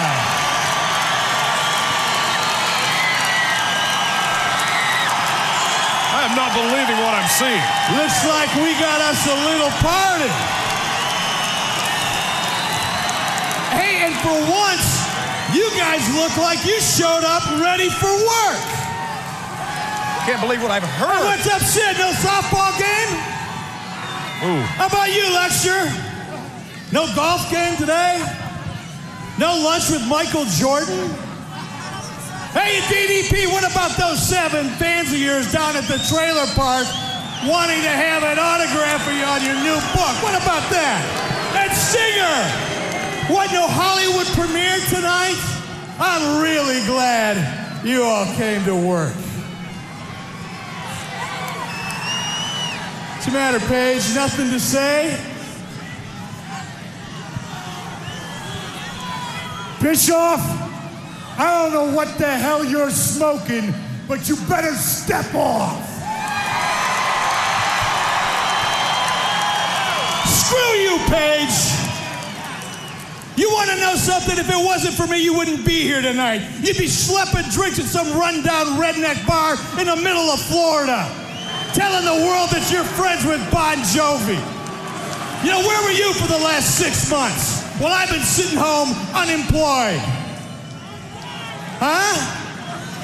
How about you, sing? Who's the guy that rebuilt your career?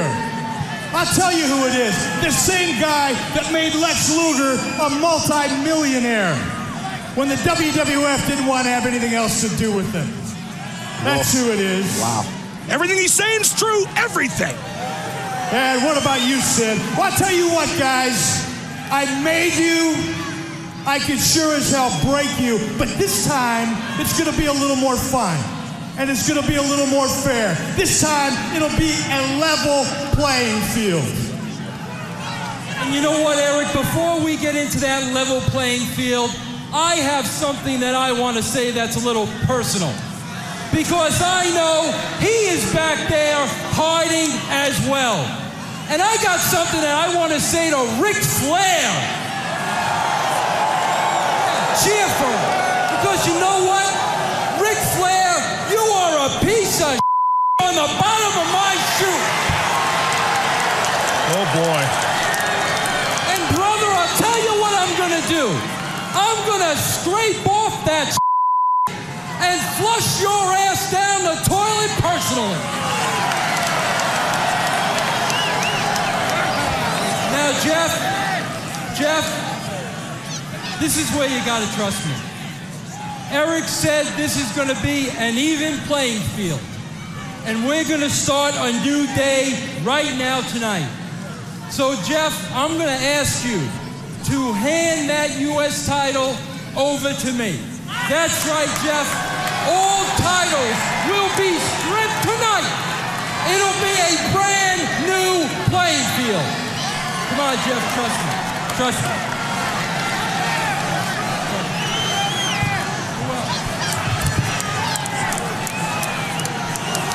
There, there are the World Tag Team belts from the Harris brothers. Taking those, this is unbelievable. Talk about a new beginning. We have no champions. Hey, Sid, there's only one more bout left. And you know who's wearing it. He's telling Sid Vicious to give up the World Heavyweight title. Unbelievable. I tell you what, Fish, uh, you want to get this belt? bring your scrawny little ass over here and take that. Oh, you knew it was going to happen. Yeah. You knew it. Absolutely. You knew that.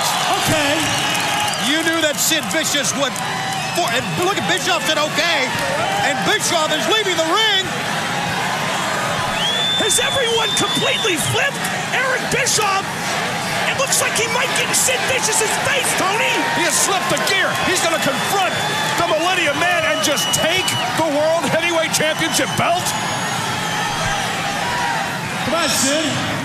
Hand it over. What do you want to do? You want to lay me out, Sid? Know you can do it. Hell, I know you can do it. But here's what'll happen. I'll heal.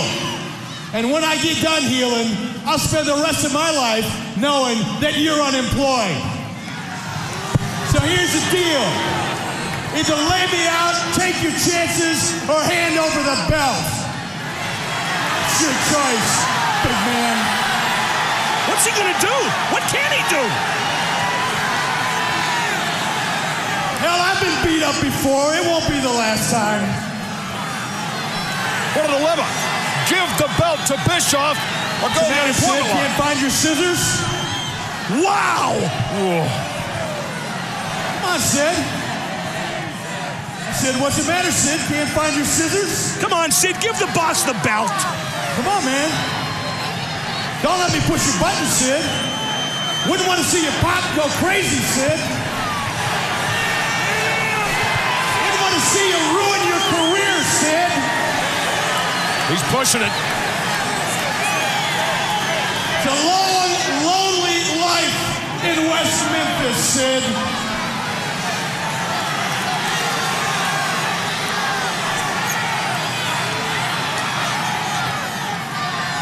See you on the 16th, Spring Stampede. That's when the real World Heavyweight Champion will wear the belt. He actually turned it over to Bischoff. Look at that intensity. Oh, does he want to tear Eric Bischoff apart? Hey, Eric's the boss. You can't hit the boss. He's the boss. I'll tell you what, I like these new bosses already. I don't know about you two, but I like them. We have no champions. And he said, We'll see you at Spring Stampede.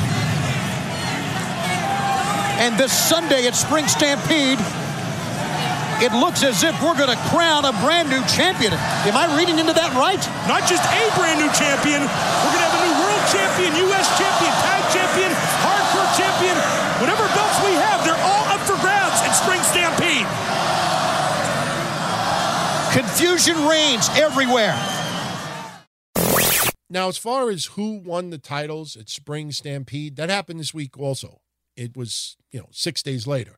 I'll get into those title changes in a moment. But first, I want to share with everyone Ric Flair's promo. Now, when they did this segment with Bischoff and Vince Russo, Ric Flair apparently in storyline had not seen the footage yet. He was watching it backstage on a monitor after the fact.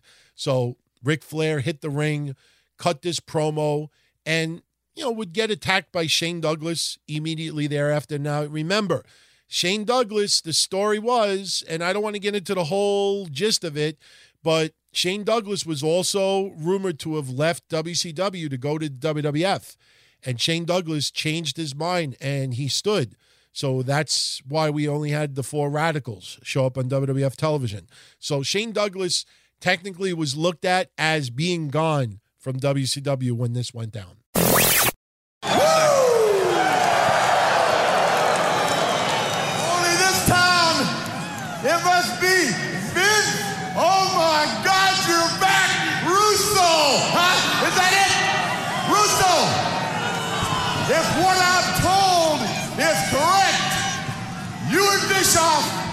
Have just given me the green light. I said it last week. I said, I can't say how I feel about you in 10 seconds.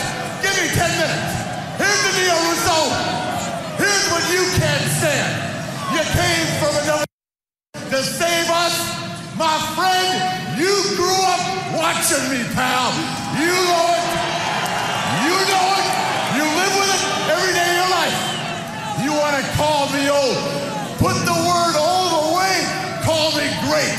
You think in this town that every time Brian Griese throws a touchdown, They forget about John Elway.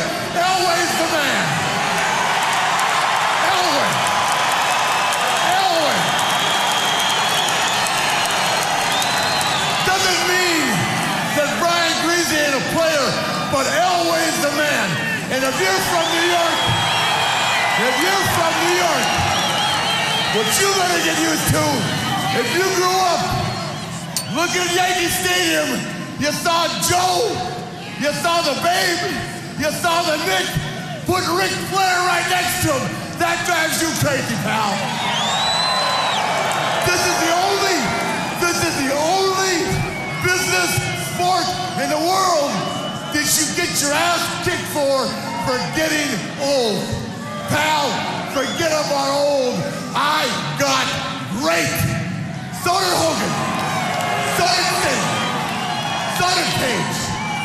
Not all of us have always agreed, but we've all got great based on our own ability. A lifetime. You couldn't show me. I gonna swear. You ever had a jock out? You want to insult me? Here's the deal. I saw Bischoff, and for whatever problem I have with him, at least he's got the guts to walk up to Vicious. Russo, I ain't spending 200 grand again on Bill Dale and John Taylor. You come out here right now, Russo. You got a problem with me? Get me off the bottom of the shoe right here in Denver. Come on. calling out Russo. Kidman called out Hogan. I don't. The world has gone upside up. That's not Vince Russo's music, is no, it? No, that's not. Oh man, remember what happened in February? This man, the loose cannon, Big Papa Pump Scott Steiner. I mean Tony. Let's call it like it is. Uh oh. The last time this happened. Flair, you old bastard! Oh. I'm listening to you in the back on a monitor, and quite frankly, you're boring me to death.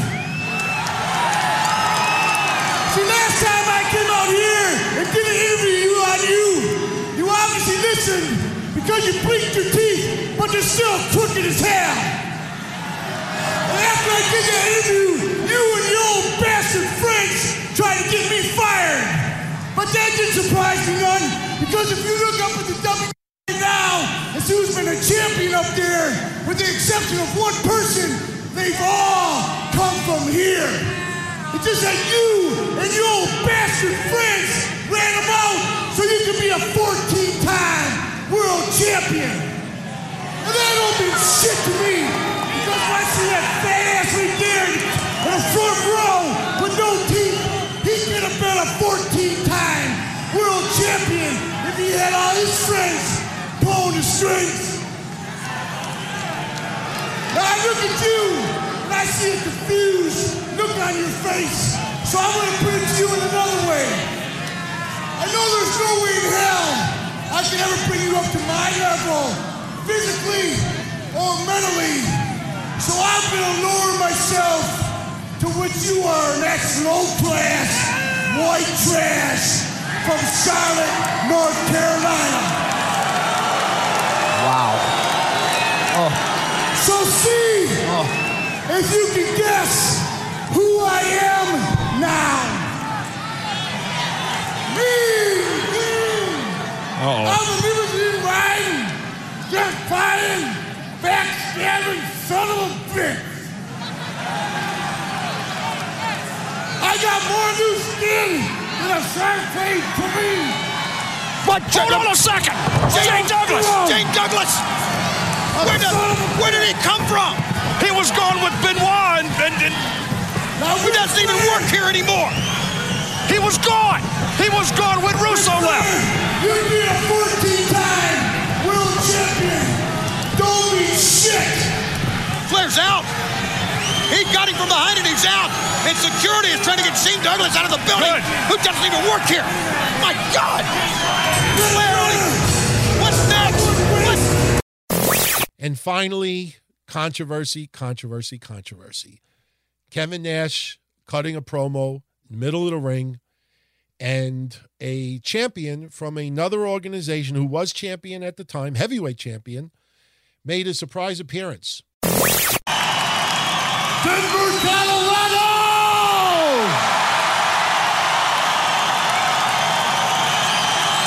Big Sexy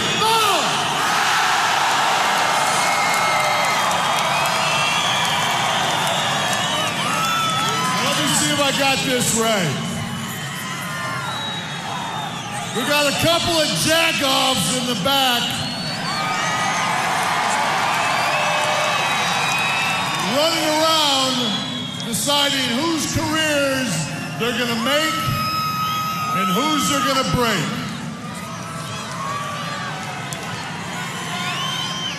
And to add insult to injury, these two jagoffs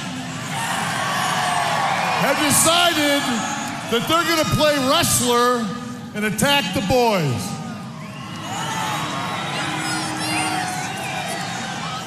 Now, granted, after traveling up and down the road the last 10 years with Scott Hall, I've lost a couple of brain cells.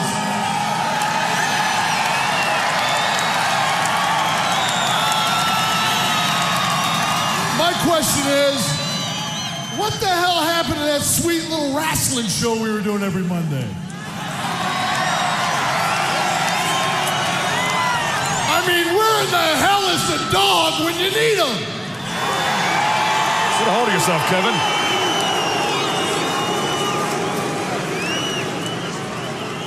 You know, Russo, Easy I'm going to give you guys an opportunity. I just got off the phone with Scott, and you know what?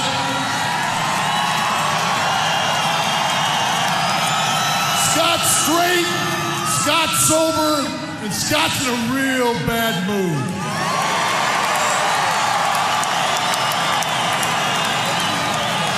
So why don't we cut to the chase, boys? But you know what? The way I look at it, neither one of you two guys would be here right now if it was for Scott and I. Russo, you know for a fact, Scott Hall and Kevin Nash, when you were in the World Wrestling Federation, saved you from being decapitated from Shawn Michaels on numerous occasions. Wow. Oh boy. You ever thought you'd hear that on this program? Never. And you, Easy, if it wasn't for the outsiders, there'd have been no NWO. And you know what? You'd still be bringing Verne Gagne's coffee up in Minnesota. Ouch. We're shooting here. You guys want us out? You want me out? Hey, buddy, you two guys, it's real simple. But if you're gonna come down here, bring your bat, bring your chair, most importantly, bring your balls. Oh boy. Message heard and received, I guess. Wait, hang on. This? Who is- Holy. That's that is Mike Awesome. He's the he's the heavyweight champion of ECW. The last time we saw him, he had that belt. and What's he doing here? Doesn't he have some kind of title defense?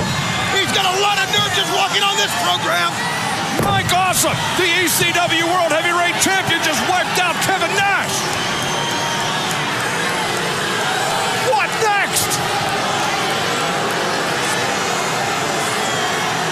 Oh.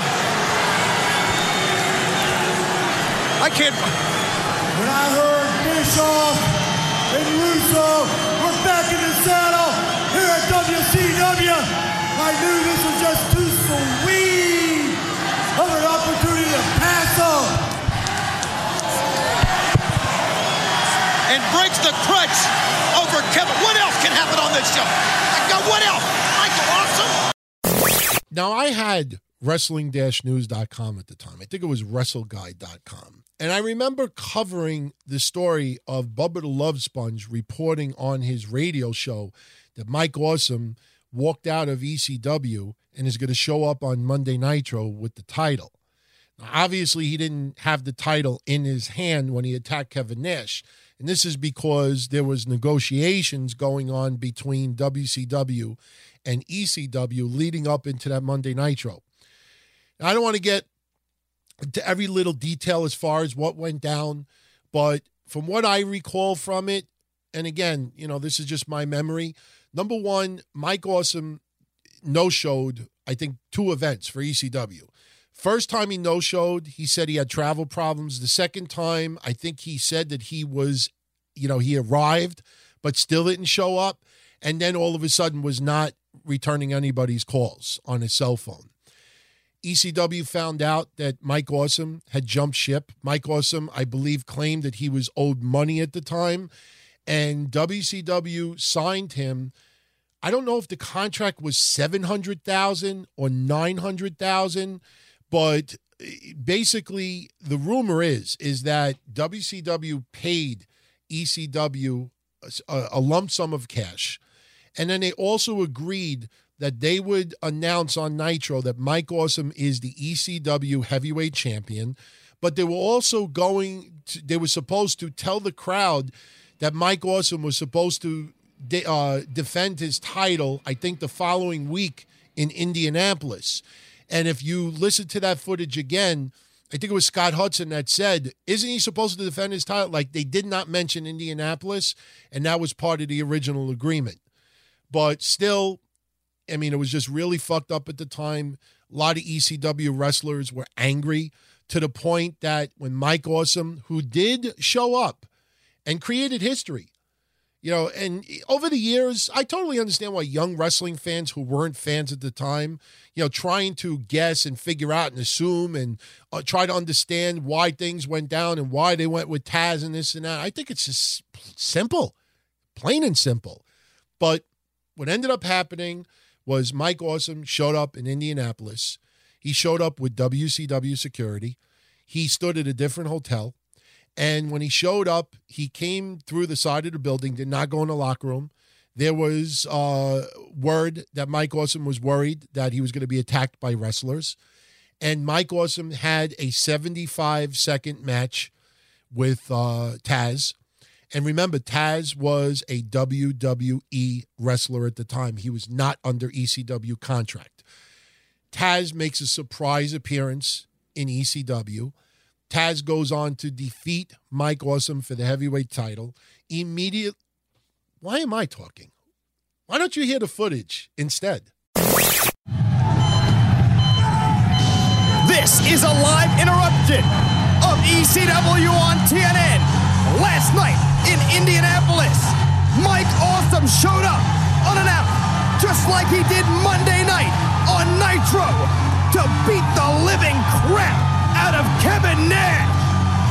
The entire locker room has been wiped out by Rhino and the network. But Taz, of all people, Taz is here to stand up for ECW, to stand up to Mike Awesome. Does the WWF even know about this? Taz is in Indianapolis to face the ECW World Heavyweight Champion Mike Awesome, who sold his soul to WCW. The bell has rung. The bell has rung. This matchup, this impromptu matchup, is for the ECW World Heavyweight title. Taz and Mike Awesome on the outside. Hits the steel guardrail. The heavy hitter out of the Red Hook section of Brooklyn, New York. Taz, Taz is back. Taz now driven into the steel, but just keeps coming at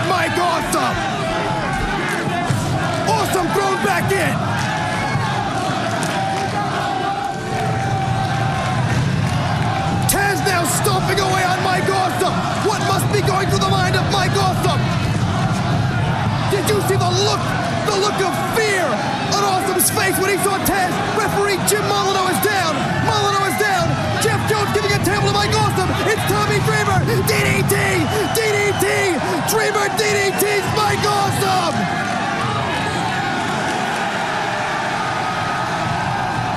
There it is. The Taz mission.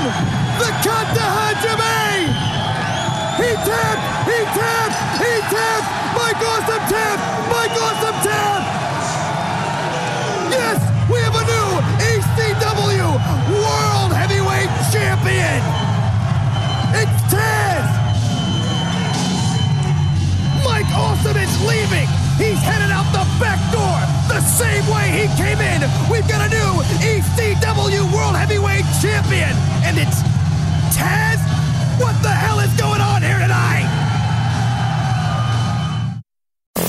Now, look, I don't mean to sound like a dick, but I've said this many times in the past.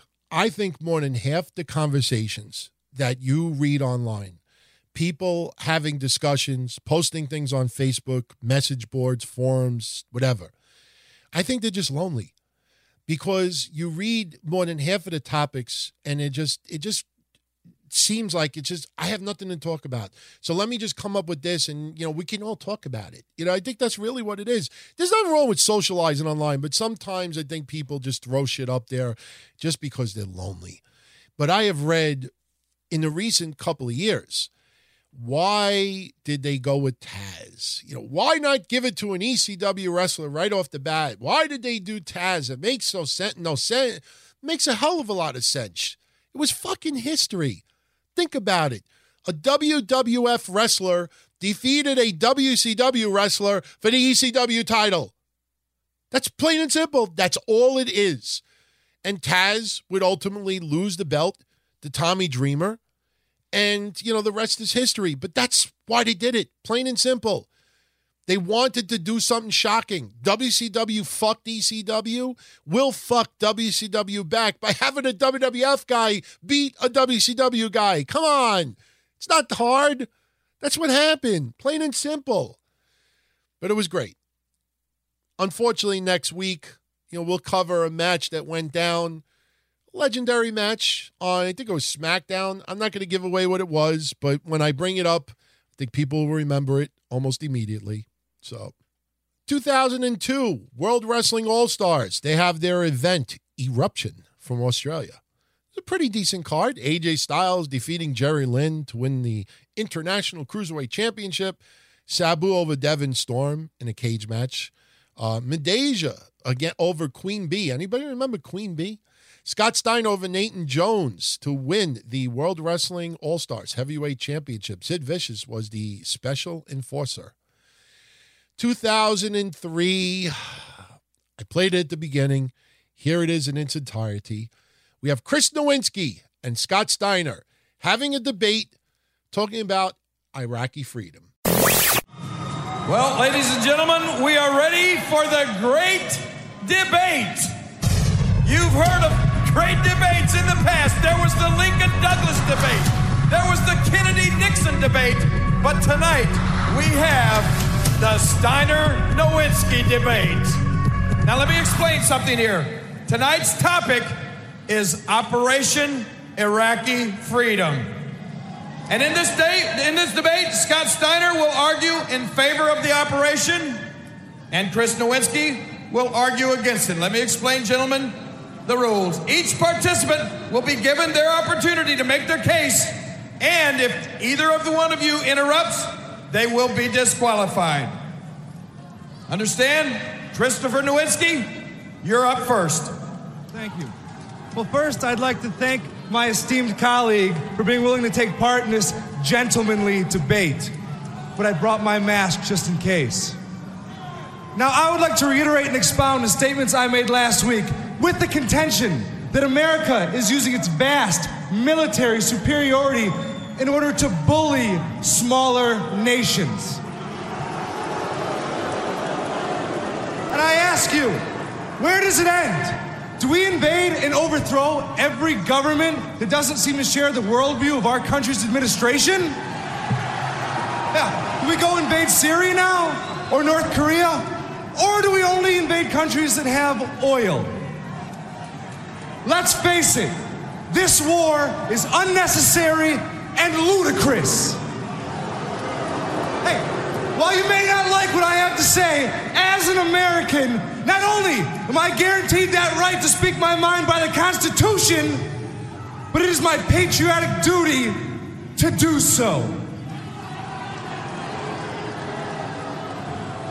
That's a pretty powerful point of view.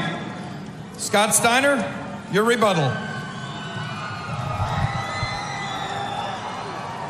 Throughout my career, I've wrestled a lot of countries, but without a shadow of doubt, the United States of America is the greatest country of them all. See, we have fought to make this the land of the free and the home of the brave. And one of those freedoms is freedom of speech. the right to state your opinion. But as the saying goes, opinions are like assholes. Everybody has one. Even a master debater like yourself. See, we as a country, we didn't start this thing. Terrorists started this. Terrorism started this when they hijacked planes, flew into buildings on 9 11. Terrorism started this, and Iraq has been known to harbor, finance, support, and even train terrorism. They started it. Terrorism started, not us. Terrorism drew first blood on 9 11, and you can bet your sweet ass we're going to get even and we're going to finish it. But the bottom line is there are thousands of Americans, men and women, who are fighting for our freedom, making the ultimate sacrifice. They're the real heroes, and I support them. So you, the Dixie Chicks, all those Hollywood numbnuts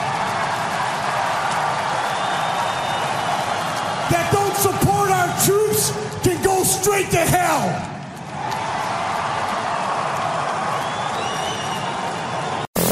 Also, that night, unfortunately, only a week after showing up in WWE, this nonsense went down.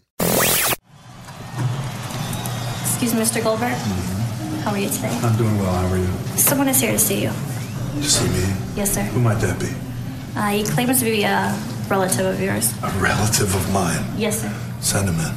I gotta call you back, man. Mr. Goldberg, good evening now. Oh, thank you, thank you. Wow! What is it? Gold dust. Finally! Goldberg. We meet. Man. Goldberg. How you doing, brother? Gold dust. One big happy golden family. Wow. Now, The Rock's not here yet, but I want to welcome you. Be the first one to wel- welcome you to the WW. Yeah, yeah, the company, the company, you know. I appreciate it very much. Thank you. And, uh, well, thank you. And I have a gift for you, too. A gift for me? Yes. What might that be? You being here, and it's really a privilege and an honor, too. Ah! Now, what in God's name am I gonna do with that thing? Well, if, you know, um, if you bear with me ju- ju- just a little bit and don't, don't, don't mind, I'm gonna put it on your head if, if it's okay. yeah, yeah, that looks good. Like twins. Yeah. You know, Look, it's good, huh? yeah, it's good. It's good. You know, I appreciate it very much. I really do. Thanks for the gesture. Oh, no, no problem. But I gotta tell you, man, this thing looks a hell of a lot better on you than it does me. So no offense. Really, no offense, but I gotta give that back to you, man. Oh. One more thing. Please, don't ever put that on my head again, okay? I appreciate it, okay? Okay. Sorry.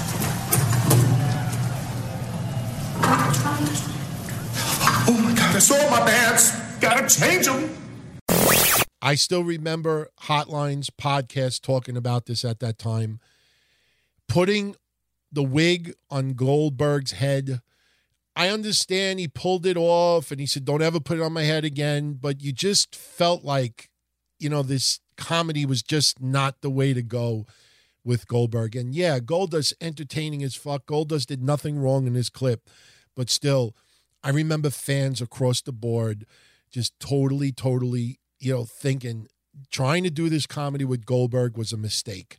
And I think looking back on it, people will agree with that. Now, I know some of you out there be like, ah, I was just one promo. It's not the point. It was just, I don't know. I thought it was very stupid. 2004, Heavy Metal makes his pro wrestling debut. 2005, Drew Gulak makes his pro wrestling debut. And he won his debut match. He teamed up with DJ Hyde and defeated Maven Bentley, Robbie Mireno, and Sabian in a three on two handicap match for the MBA, the Maven Bentley Association promotion in Philly. 2005 as well. Uh, I was going to play the audio, but it's a moment I don't think anybody out there, for the most part, it looks back on it fondly. I know WWE talked about it. It was the anniversary of John Cena introducing us to the Spinner Championship. If you remember, JBL came out and there was a brown box next to him, and he's got the old belt in his hand, and John Cena debuts the new belt, and it ends up that the box had gizzards inside, and it was just I don't know. it was I didn't like it, and I, I never liked the spinner belt. It was cute and all that, you know. I don't know. I just I didn't like it. 2006, Bull Dempsey makes his pro wrestling debut. 2007, someone makes their debut for WWF. I didn't like it. I know a lot of people did, and that's why I'm sharing it with all of you. Santino Marella makes his WWE debut. Raw took place that night in Milan, Italy. So, how better to have a wrestler debut, but in his quote unquote hometown? And let me just paint the picture for those that may have forgotten about it. We had Vince McMahon, freshly bald from the uh, WrestleMania match with Bobby Lashley and Umaga. Vince McMahon is in the ring with Umaga, basically open challenge for anybody in the back to take on Umaga. Nobody answers the challenge. Vince even puts the IC title on the line. Nobody accepts the challenge. Vince McMahon then decides he is going to allow a fan enter the ring. Now, thank God we didn't have a 10 year old kid named Nicholas try to fight for the IC championship, even though it would have been interesting against Umaga. But still, Vince McMahon was scoping out the crowd and decided to go with this person. Hey, you. That guy right there in the brown shirt. No, no, come on. You can't be serious. Let the guy in, okay? Let him in, that guy, the brown shirt. Come on, you. Get over the rail. No, come on.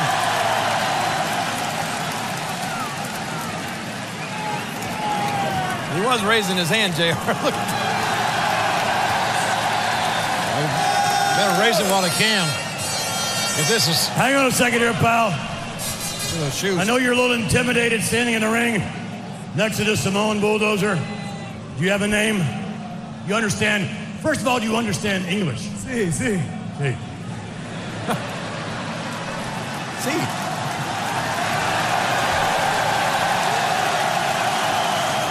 That's step number one.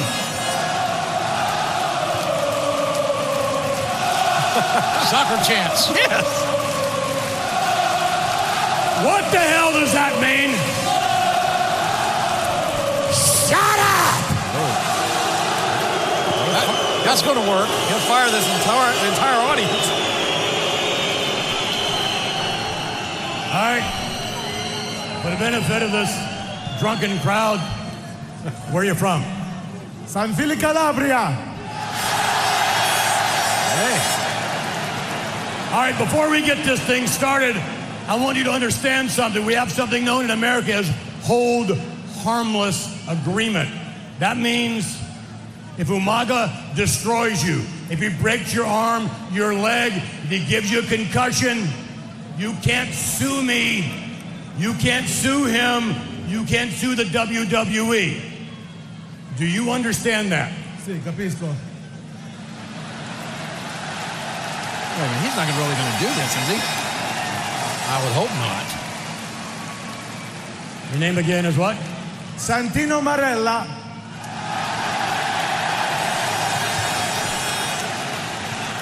Okay, Santino Marella.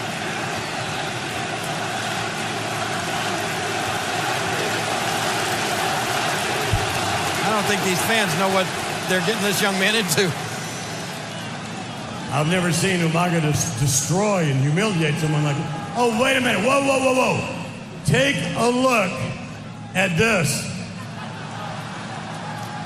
What the hell is that? Again, my point. Fashion capital of the world. Look at that. Look at this shirt he's got on there. The hell's the matter with you? All right. You want to have a shot at this? All right. Tell you what. Give me a referee down here. Come on, let's make it official. Give me Oh, a ref. man, come on.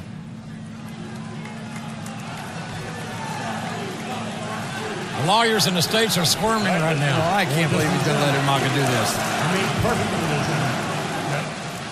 All right, You want to move everybody back? Go ahead, move back.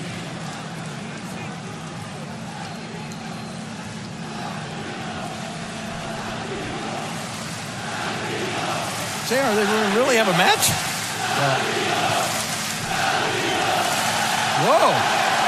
Look at guy. Like a walking billboard. WWE Counsel just changed their to pins back in Stamford. Here's a civilian coming out You of ring the... the bell when I tell you to. Santino, think this over. All right, don't say I didn't warn you. This is going to be good, and this is all on you people, okay? When you see Santino destroyed, it's all on you. Ring the damn bell. How in the hell is it all on you? Oh, the fans did. Mr. McMahon's like, hey, Santino! Oh, Umaga. Santino avoided some contact, and it looks like Santino's got a little bit of, a little bit of fight in him. Where those red shoes go? Santino, Marella, and Umaga just struck the ring post. Oh, what an upset! Look at this! upset! Look at No, it's not. He almost pinned Umaga. How did he do that? Santino Marella is sitting at ringside. Except for this. Whoa, whoa, whoa, whoa, whoa, whoa, whoa, whoa, whoa, whoa, whoa. Whoa, whoa, would you wait just a minute? No, no, wait a minute. Now what? Yeah, what? Hang on a second. There's been some misunderstanding here. Hang on. Get back in the corner, okay? Stay there. Okay, This is a no holds barred match. I forgot to announce that this is a no holds barred match. I meant to say that anything goes, okay? And uh, let me explain that. Come on in. Let me explain. Come here, Santino. I want you to understand this. Ref, you understand this. Anything goes. No disqualification, none of that. You got it? I still don't know what the hell you're saying. No holds barred, okay? Yeah? No holds barred. Oh, hello! Oh. And Umaga with a with a cheat shot there on Santino Marella, and Marella just almost got his head taken off. I think the fun and games are over now that Mr. McMahon has made this a no holds barred match. Umaga versus a, a fan. Oh, well, Umaga jumped. What's his name? Santino? Yeah. Santino, while Santino was slapping the face of Armando. Now look at Armando. And there's nothing. In, hey, this match cannot be, cannot end on a disqualification. This could be a. Oh no! Oh. Man, I hope Santino didn't bring family here because if they are here, they are witnessing. Perhaps oh, he, he needs to have family here. He's going to need a next of kin. Santino may never be the same after this experience with Umaga. In no holds barred. Uh-oh. At least it's not three on one, or or will it be? Oh! What do you think now? Umaga just caving in the chest cavity of Santino Marella. Stay the hell out of my way. A young man from apparently not too far from Milan. Well, he's just limp now. It's he's finished. Santino defenseless against the Samoan bulldozer, one of the most dangerous WWE superstars that we've ever seen here on Monday Night Raw. Mr. McMahon is loving this destruction. Hey, wait! Look at this! Bobby Lashley! Lashley is here! Out! And Lashley slammed Umaga right off the top. Lashley heavily bandaged. Lashley busted oh. open here last week. We saw how that went down. And look at the ECW champion. The big right hand's landing by Lashley. Upside the head of Umaga. Now Umaga's down. No! Down goes Estrada. Uh-oh, wait a minute. McMahon's got that steel chair again. Mr. McMahon with that steel chair. And Lord knows McMahon will use it. Uh-oh, it's blocked. Lashley blocked. And the chairman getting out of the ring at the speed of sound. Oh! Bam! And the Umaga a stagger. Bill! Look at, the, look at the eyes of Lashley. Can't believe it. That steel chair is dented.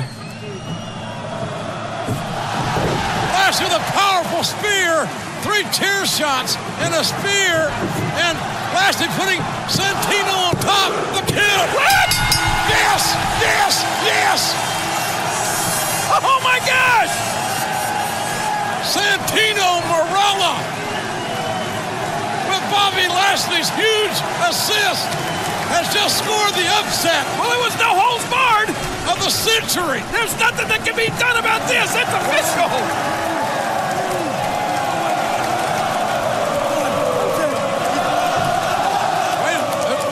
Ladies and gentlemen, titles on the line. the new Intercontinental Champion, Santino Marella. My God, I don't believe what I'm seeing. Santino Marella buys a ticket, sits at ringside, has the courage to accept the challenge, and with Bobby Lashley's help with this no holds barred match, Santino Marella, a complete unknown, is the coveted Intercontinental Champion. Look at this celebration in Milano. oh my gosh. Can you believe how this night has started? Hey, look, Italy obviously ate it up. You know, I, I don't know. I, I didn't like it. I, I sorry I didn't like it. I just uh, Santino Marella. No, that's not how we talk. You know, I, I don't even like when when they're like the overly Italian, like, hey, how you doing? Hey, give me give me a pack of marbles. Hey, how you doing? Give me a couple of scratchos. Hey, Stugats, uh, uh, speed it up. I got shit to do. Come on. 2008, WWE decides to ban all photographers that are not employed from WWE from shooting ringside at televised events. House shows are fine. But you remember the days of all the cameramen around ringside taking photos? That stopped this week in 08. Also, this week in 2008, CBS cancels a reality TV show series called The Secret Talents of the Stars after one week. Why do I mention this? Because Ric Flair was supposed to compete in this competition. And basically, what they did was they took celebrities. You could argue if it was B celebrities or C list or D list or whatever, but basically, there was going to be a tournament. I think four people every week show their talent. And then you'd have three judges. And I have my notes over here. The judges were where are the judges? Debbie Reynolds, Brian McKnight, and Gavin Polone. And the real judging was supposed to be done by the home viewers, but they were there to give their, I guess, two cents as well. So this was going to be a seven episode competition, seven weeks.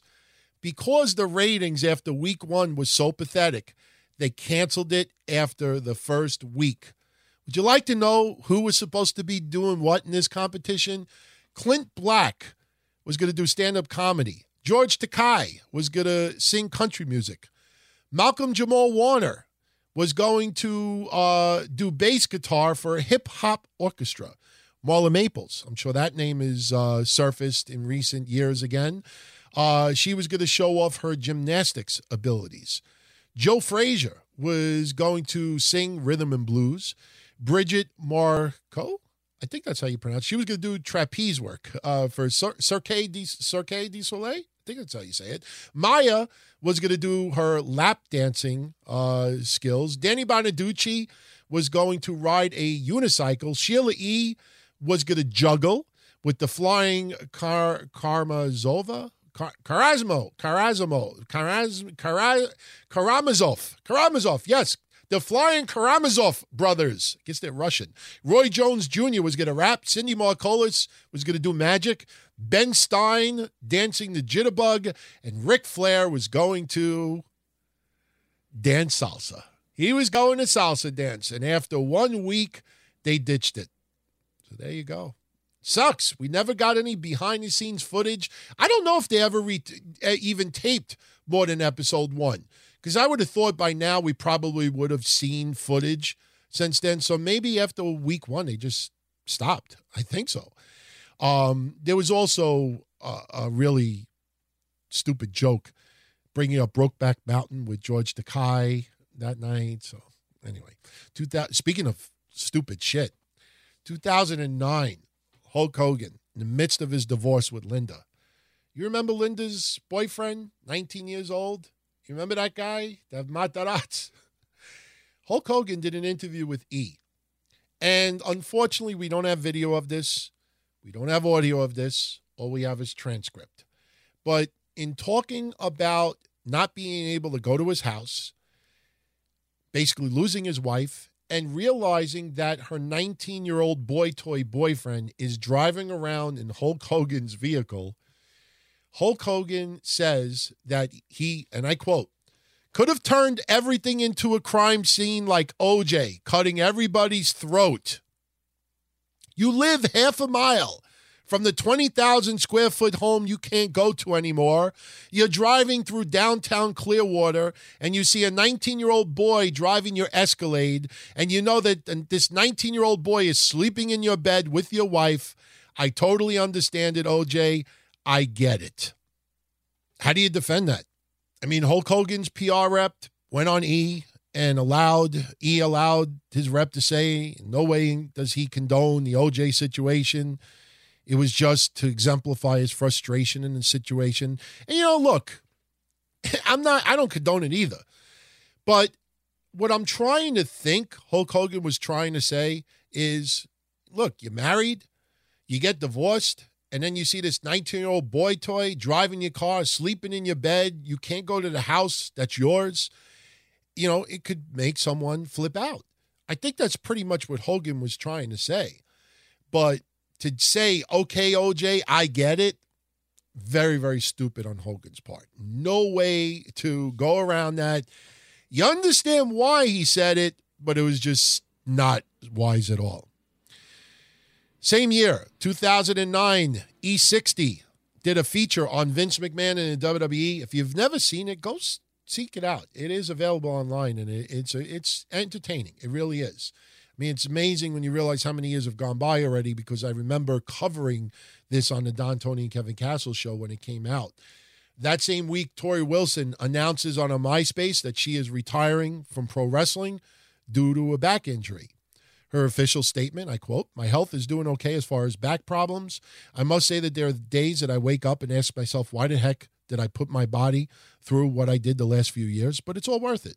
I can never trade all the awesome experiences I've had in the WWE and, of course, all the great lifelong friends that I've made along the way. I have been told by two back surgeons that I should never step foot in a wrestling ring again. If I want to be moving around in a few years on my own, do not wrestle. Pretty distur- depressing if you ask me. I don't even have some awesome memory of what my last match even was or who was with. Hopefully, it was with Victoria and I beat her. Um, now, I know she was in a battle royal after that, but she didn't have to really do anything. But this really was, you know, Torrie Wilson's retirement. And I know what some people are going to say. You know, she didn't have a memorable wrestling career. But how great did she look recently? You know, showing up in that uh, Royal Rumble. I need I say more. Pro Wrestling Guerrilla 2009 had their 100th event in Reseda, California. Why am I mentioning this card? Because it's 2009, quite a while ago. And when I read you this results, I have a feeling a lot of you out there that may have never seen this event might want to go seek it out. The Young Bucks over the Cutler Brothers to retain the PWG tag titles. Roderick Strong over Scott Lost. Bryan Danielson, Daniel Bryan, over Kenny Omega by submission. Joey Ryan over Paul London. Austin Aries, the Human Tornado, and Chuck Taylor over B-Boy, Candice LeRae, and Scorpio Sky. Davey Richards over Tyler Black, Seth Rollins. El Generico, Sami Zayn over Sonjay Dutt. Chris Hero over Colt Cabana to retain the World Championship. Pretty stacked card. 2009. And wrapping up 2009, on Monday Night Raw, they had their draft. A lot of wrestlers jumping ship. Some going to Raw, some going to SmackDown, some going to ECW. So just to go down memory lane, if you'd like to know, MVP went from SmackDown to Raw. Big Show went from SmackDown to Raw. Melina goes from Raw to SmackDown. Matt Hardy and Triple H from SmackDown to Raw. CM Punk from Raw to SmackDown, The Miz from ECW The Raw, Kane and Chris Jericho from Raw to SmackDown, Vladimir Kozlov and Maryse. Uh, well, actually, no. Vladimir Kozlov went from SmackDown to ECW, and Maryse went from SmackDown to Raw. Rey Mysterio goes from Raw to SmackDown. Kennedy goes from SmackDown to Raw. Shad Gaspard goes from Raw to SmackDown. Alicia Fox from ECW to SmackDown. Primo Colón from SmackDown to Raw. Mike Knox from Raw to SmackDown. Ezekiel Jackson from SmackDown to ECW. Nikki Bella from SmackDown to Raw. Candice Michelle from Raw to SmackDown. Zack Ryder from SmackDown to ECW. Chavito from SmackDown to Raw. Atlas Ortiz from ECW to SmackDown. Layla from Raw to SmackDown. Hornswoggle from ECW to Raw. D.H. Smith from SmackDown to ECW. John Morrison from ECW to SmackDown. Carlito from SmackDown to Raw. Natalya from SmackDown to ECW. Luke Gallows from SmackDown to Raw. JTG from Raw to SmackDown. Dolph Ziggler from Raw to SmackDown. The Brian Kendrick from SmackDown to Raw. Charlie Haas from Raw to SmackDown. Hurricane Helms from SmackDown to ECW. And last but not least, Brie, yeah, last, Brie Bella goes from SmackDown to Raw. 2010, WWE announces via press release that SmackDown would be moving to sci fi effective October 1st. And um, they would stay there until uh, January 2016 when it would go to the USA Network. And this, you know, would be the end from NXT. You know, they would leave the network. It would be an internet show, and then obviously would go to the WWE Network later on. Um, 2010 as well, Orlando Jordan announced on his Twitter that he signed a new long-term multi-year deal with TNA. He would be gone nine months later. 2011, WGN America drops WWE Superstars, and as a result, it moves to the WWE.com website. And unfortunately, in 2011, it is the anniversary this week that Edge officially announced his sudden retirement from the wrestling ring. I mean, we know now he suffered from spinal stenosis, and uh, unfortunately, he was not able to return. There's been rumors over the years, possibly having a match, a cameo here and there. And yes, he's made appearances, but as far as in ring work, he insists to everyone he is done. It is not happening. And you know what? God bless him that he seems to be living a pretty healthy life as far as injuries go. He's in phenomenal shape. But if you'd like to relive his retirement speech, here you go. Courtesy of WWE 2011. Ladies and gentlemen, please welcome the World Heavyweight Champion, Edge.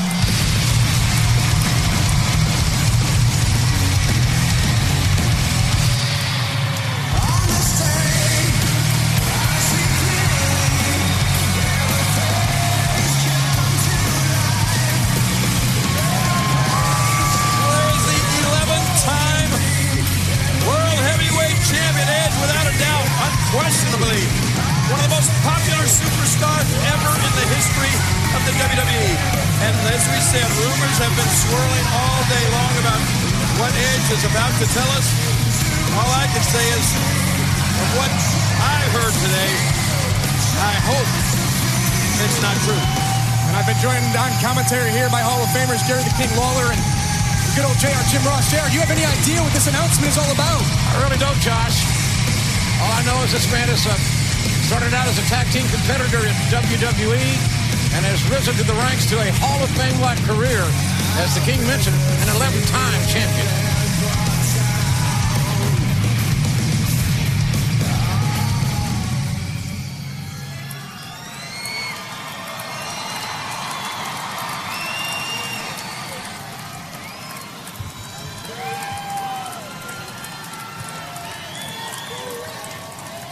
You may have to bear with me a little bit. I'm probably going to ramble and not make much sense, but just please bear with me.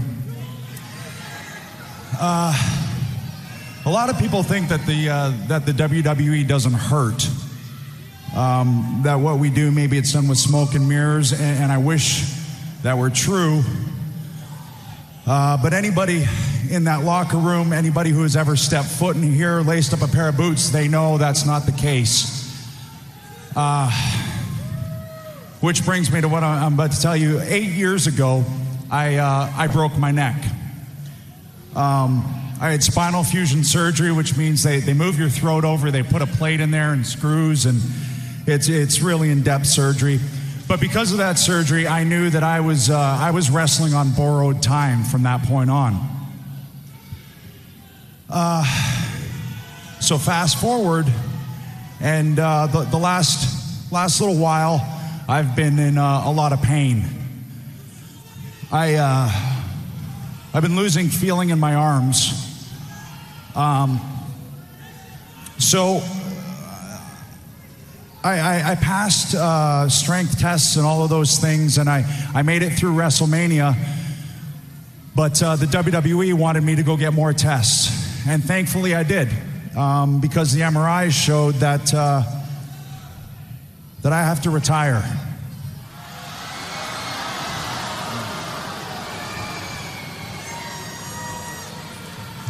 I mean, trust me, it's not my choice. The, the doctors have told me that, that I got no choice. Uh, and thankfully, they found out because I'm not going to end up in a wheelchair now. Uh,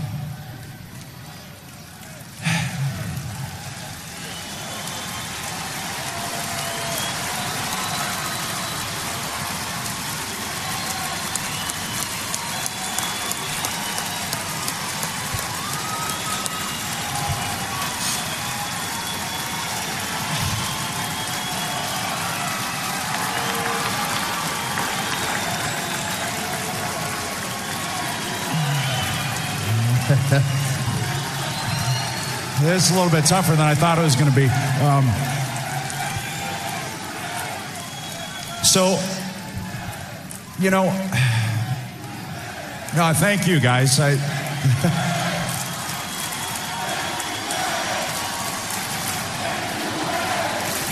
show of respect for this young man. Deservedly so.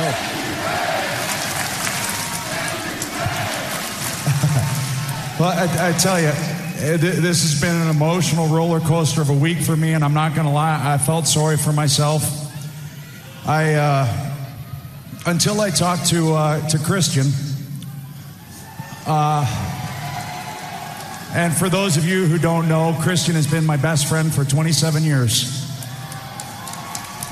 Uh, and you see, I, I was angry. I was angry at myself. I was angry at my body because I felt like uh, there's a lot of people in this company that depend on me.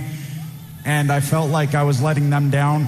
Uh, I felt like I was letting you guys down. Uh, but then, you know, I was upset too because I didn't feel like I was ending this on my terms. But he reminded me that, that I've, I've competed my whole career on my terms. I,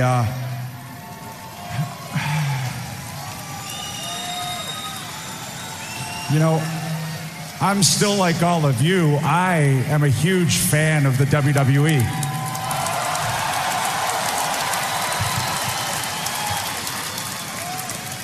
Every month, Christian and I would go to Maple Leaf Gardens and we would watch all of our favorites. We would watch uh, the Legion of Doom. We'd watch Demolition. We'd watch, we'd watch Hulk Hogan. We'd watch all of them and, and just be enthralled.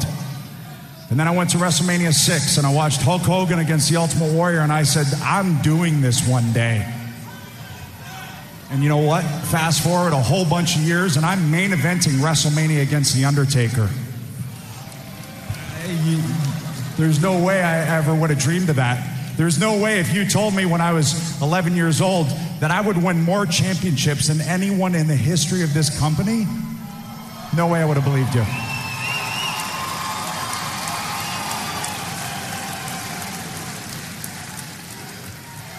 And if you had told me that my last match would be at WrestleMania in one of the main events defending the World Heavyweight Championship and that I'd be retiring as the World Heavyweight Champion, man, I couldn't dream of a better way to go out. I really couldn't.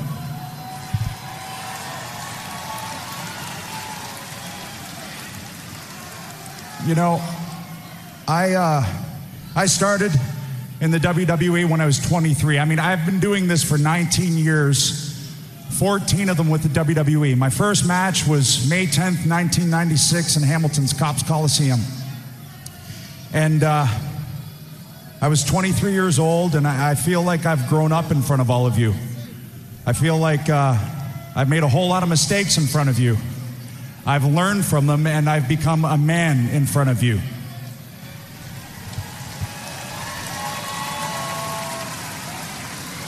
I've gone from being the, the silent guy running around the streets of New York with a trench coat that was way too small for him to uh, a pseudo vampire in the brood.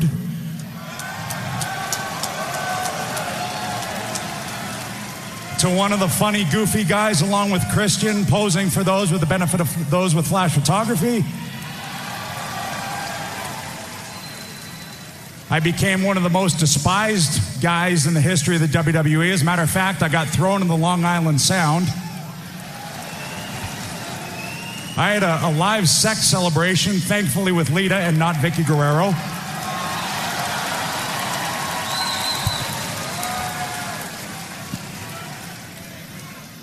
And I would hope that through it all, I've earned the respect of everyone in that locker room and I hope that I've earned all of your respect.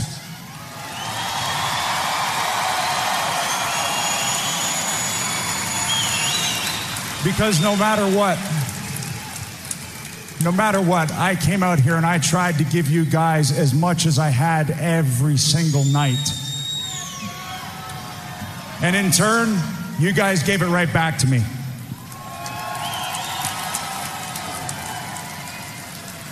So, I'm going to miss all of this. All of it. I'm going to miss that reaction when I hear my music and I come out on the ramp. It's like a shot of adrenaline straight to the heart from you guys, and it's amazing. I, I can't describe it.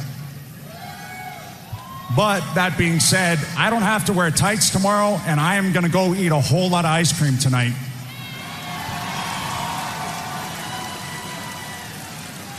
But if you asked me if I would do all of this again, all the way back from getting hired by JR. If you asked me if I'd travel all the roads, log all the miles, hop on all the flights, all the sleepless nights, all the surgeries, all of the injuries, the metal rods in my teeth, all of it. If you ask me if I'd do it again, in a heartbeat,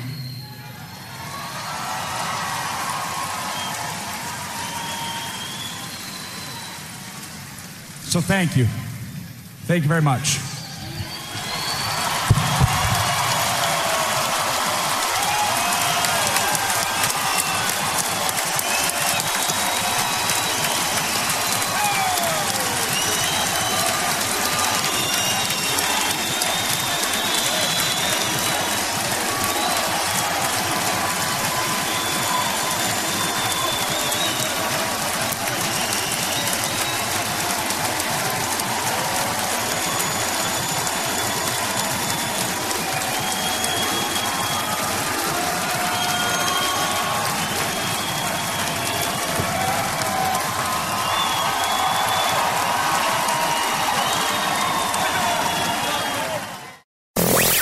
2013.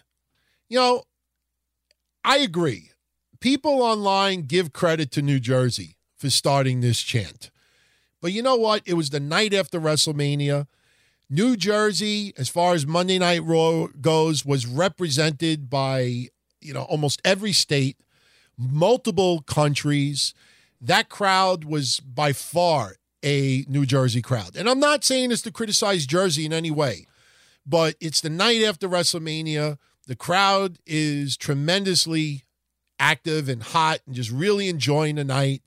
So when people out there say that New Jersey gave birth to this chant, maybe it happened in Jersey, but it was the WWE Universe worldwide gave birth to this chant.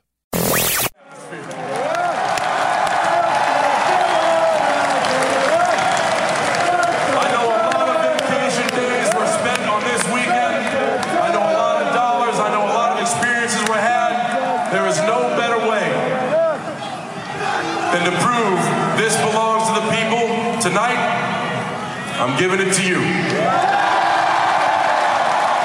We usually, we usually end the night by playing somebody's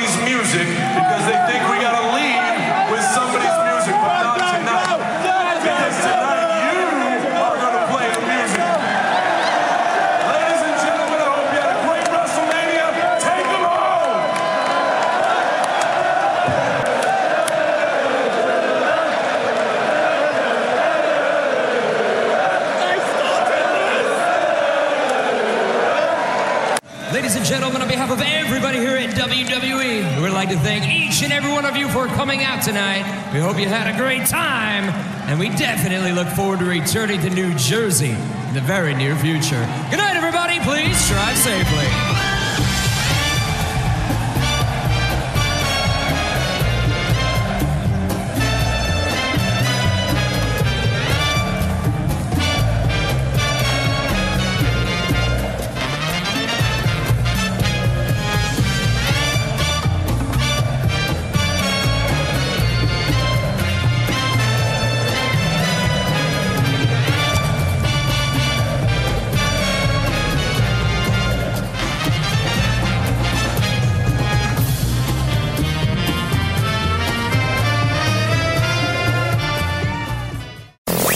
Think it got popular quick? That same week in the UK, Fandango's theme hit number 44 on the UK singles charts. And just a little tidbit that I think people will find amazing.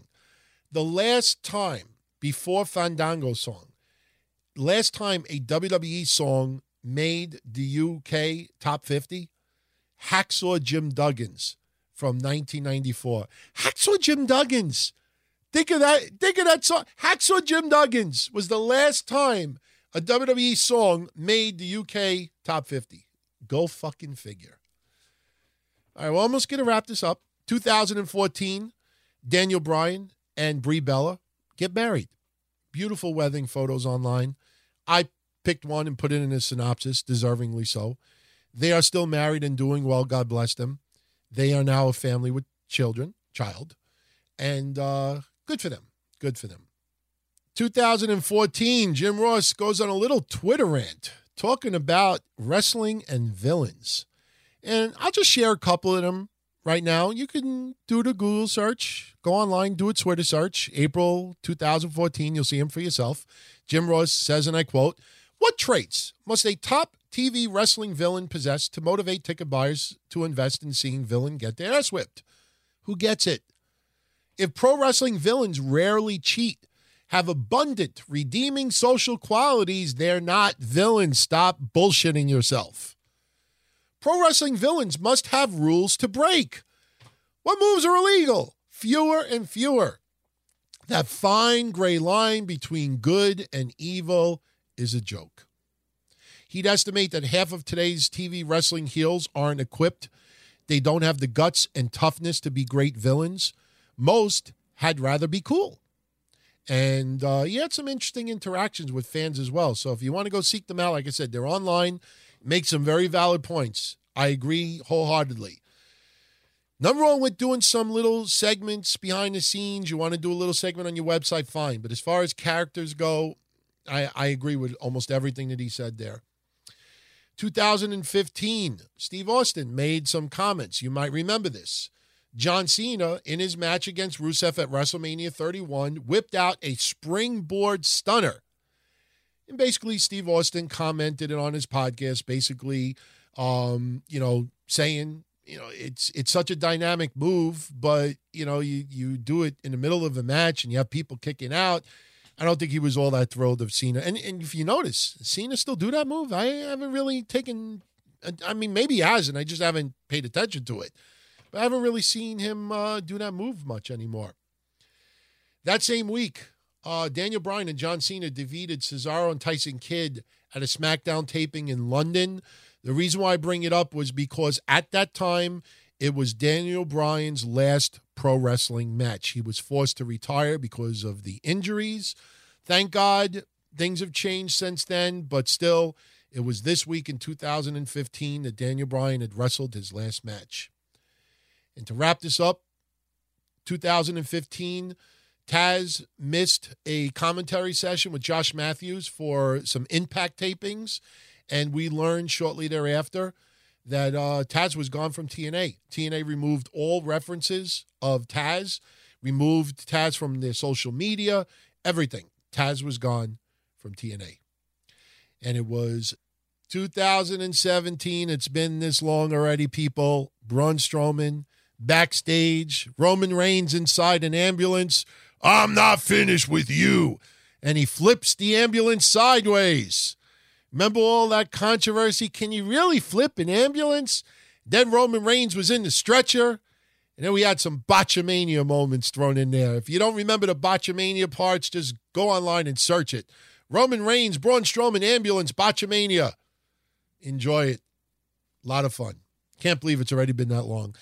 Notable birthdays this week, those who are celebrating birthdays who are no longer with us Angelo Poffo, Antonio Rocca, Kurt Von Hess, George the Animal Steele, Stan Stasiak, Paul Bearer, Brian Adams, Frankie Lane, Gran Apache, Alfonso Dantes, Dr. Wagner, Balls Mahoney, and Larry Winters. Happy birthday, God rest your souls. Harley Race turned 75. Mo from Men on a Mission. Surprised how old he is now. 63. Jesse Barr turns 59. Damian Kane and Tony Anthony turn 58. Vickie Guerrero and Rico Casanova turn 50. Goldust and Gran Apache number two turn 49. Monte Brown turns 48. From the Nitro Girls, Fry and Julio Dinero, not of the Nitro Girls, turns 46. Lita and Cibernetico turn 43. Christian York turns 41. Austin Aries, 40. Jesse Neal and Paul London turn 38. Drake Brewer turns 36. Uh, Ariya Daivari, Mia Yim, and Juice Robinson turn 29. And Bing Wong, happy birthday, he turns 24. Notable deaths. This week we lost in history Ernie Dusek at 85, Gene Kiniski at 81, Wild Bill Savage at 77, Ray Mendoza 73, the Great Goliath at 69, Larry Sharpe 66. Too many times people die the same week of their birthday. Balls Mahoney passed away at 44, Dynamite D at 37, Larry Sweeney, talked about him recently. He passed away at age 30. Mike Von Erich, age 23. Really sad. Anyway, with that said, I am done with This Week in Wrestling History. I hope you enjoyed it. Please, as always, send your feedback. You can contact me on Twitter at Don Tony D. Follow me on Twitter. I don't bite. I put personal stuff, personal views, sports, politics, other things. But you want a little extension of yours truly outside of, you know, these shows? Follow me on Twitter at Don Tony D. The website, dontony.com. Email, dontony at dontony.com. Facebook.com slash DTKC Show if you want the archives of this episode and many others. www.dontonykevincastle.com. We got our podcasts up there going back to what, 2005. So go check them out. And as always, if you like what we do, you want to support the shows, help us keep the bills paid, keep the lights on, keep the shows free for everyone, consider our Patreon page. It is patreon.com slash Don Tony. You sign up there for as little as five bucks. You get not only, you know, access to Patreon exclusive shows over there. You have Breakfast Soup, which is hosted by yours truly, a Mish of Wrestling Soup. It's like a combination of Wrestling Soup and Breakfast with Blasi. We do it every other week. There's about 50 episodes up there. Kevin Castle does a solo show there as well. Castle Chronicles is about 50 episodes as well. We have uh, giveaways every month, pay per view predictions contests. We do early releases of this show and some others. It's really a lot of fun there, and it is a very small, tight knit family. And uh, give it a shot. Patreon.com slash Don Tony. Sign up for a month and tell us what you think of it. Um, I'm telling you, everybody that signs up there, I get repeatedly, I can't fucking believe how much shit is over here. Wow, this is awesome. And I'm not exaggerating. If anybody out there signs up and doesn't like it or just wants to, you know, unsubscribe, I'll be more than happy to send you $5 back. Privately, I would never say it publicly. Don't feel embarrassed to ask if you're not happy. Nobody's taken me up on an offer yet. So, all right, everyone, I'm out of here. I will be back in one week with your next edition of This Week in Wrestling History. Everyone be well. I'll talk to you all soon. Ciao, everyone. During the season of giving, you might give away more than you want. Sweater for mom, video game for Jake, and my credit card for someone named Gina? More online activity can mean more exposed personal info, but Lifelock by Norton has identity theft protection all wrapped up. And if you become a victim, we'll work to fix it. No one can prevent all identity theft or monitor all transactions, but you can save up to 25% off your first year with promo code LifeLock. Visit lifelock.com today. Hello, this is Discover, and we take customer service very seriously. We know that if you have a question or concern about your credit card, that's a serious matter, and you need to talk to a real person about it. So we offer around the clock access to seriously talented representatives in the USA. Again, it's a serious endeavor. The only funny thing about it is Bob. If you call us and Bob answers, you're in for a treat. Get 100% US based customer service and talk to a real person day or night. Discover exceptionally common sense.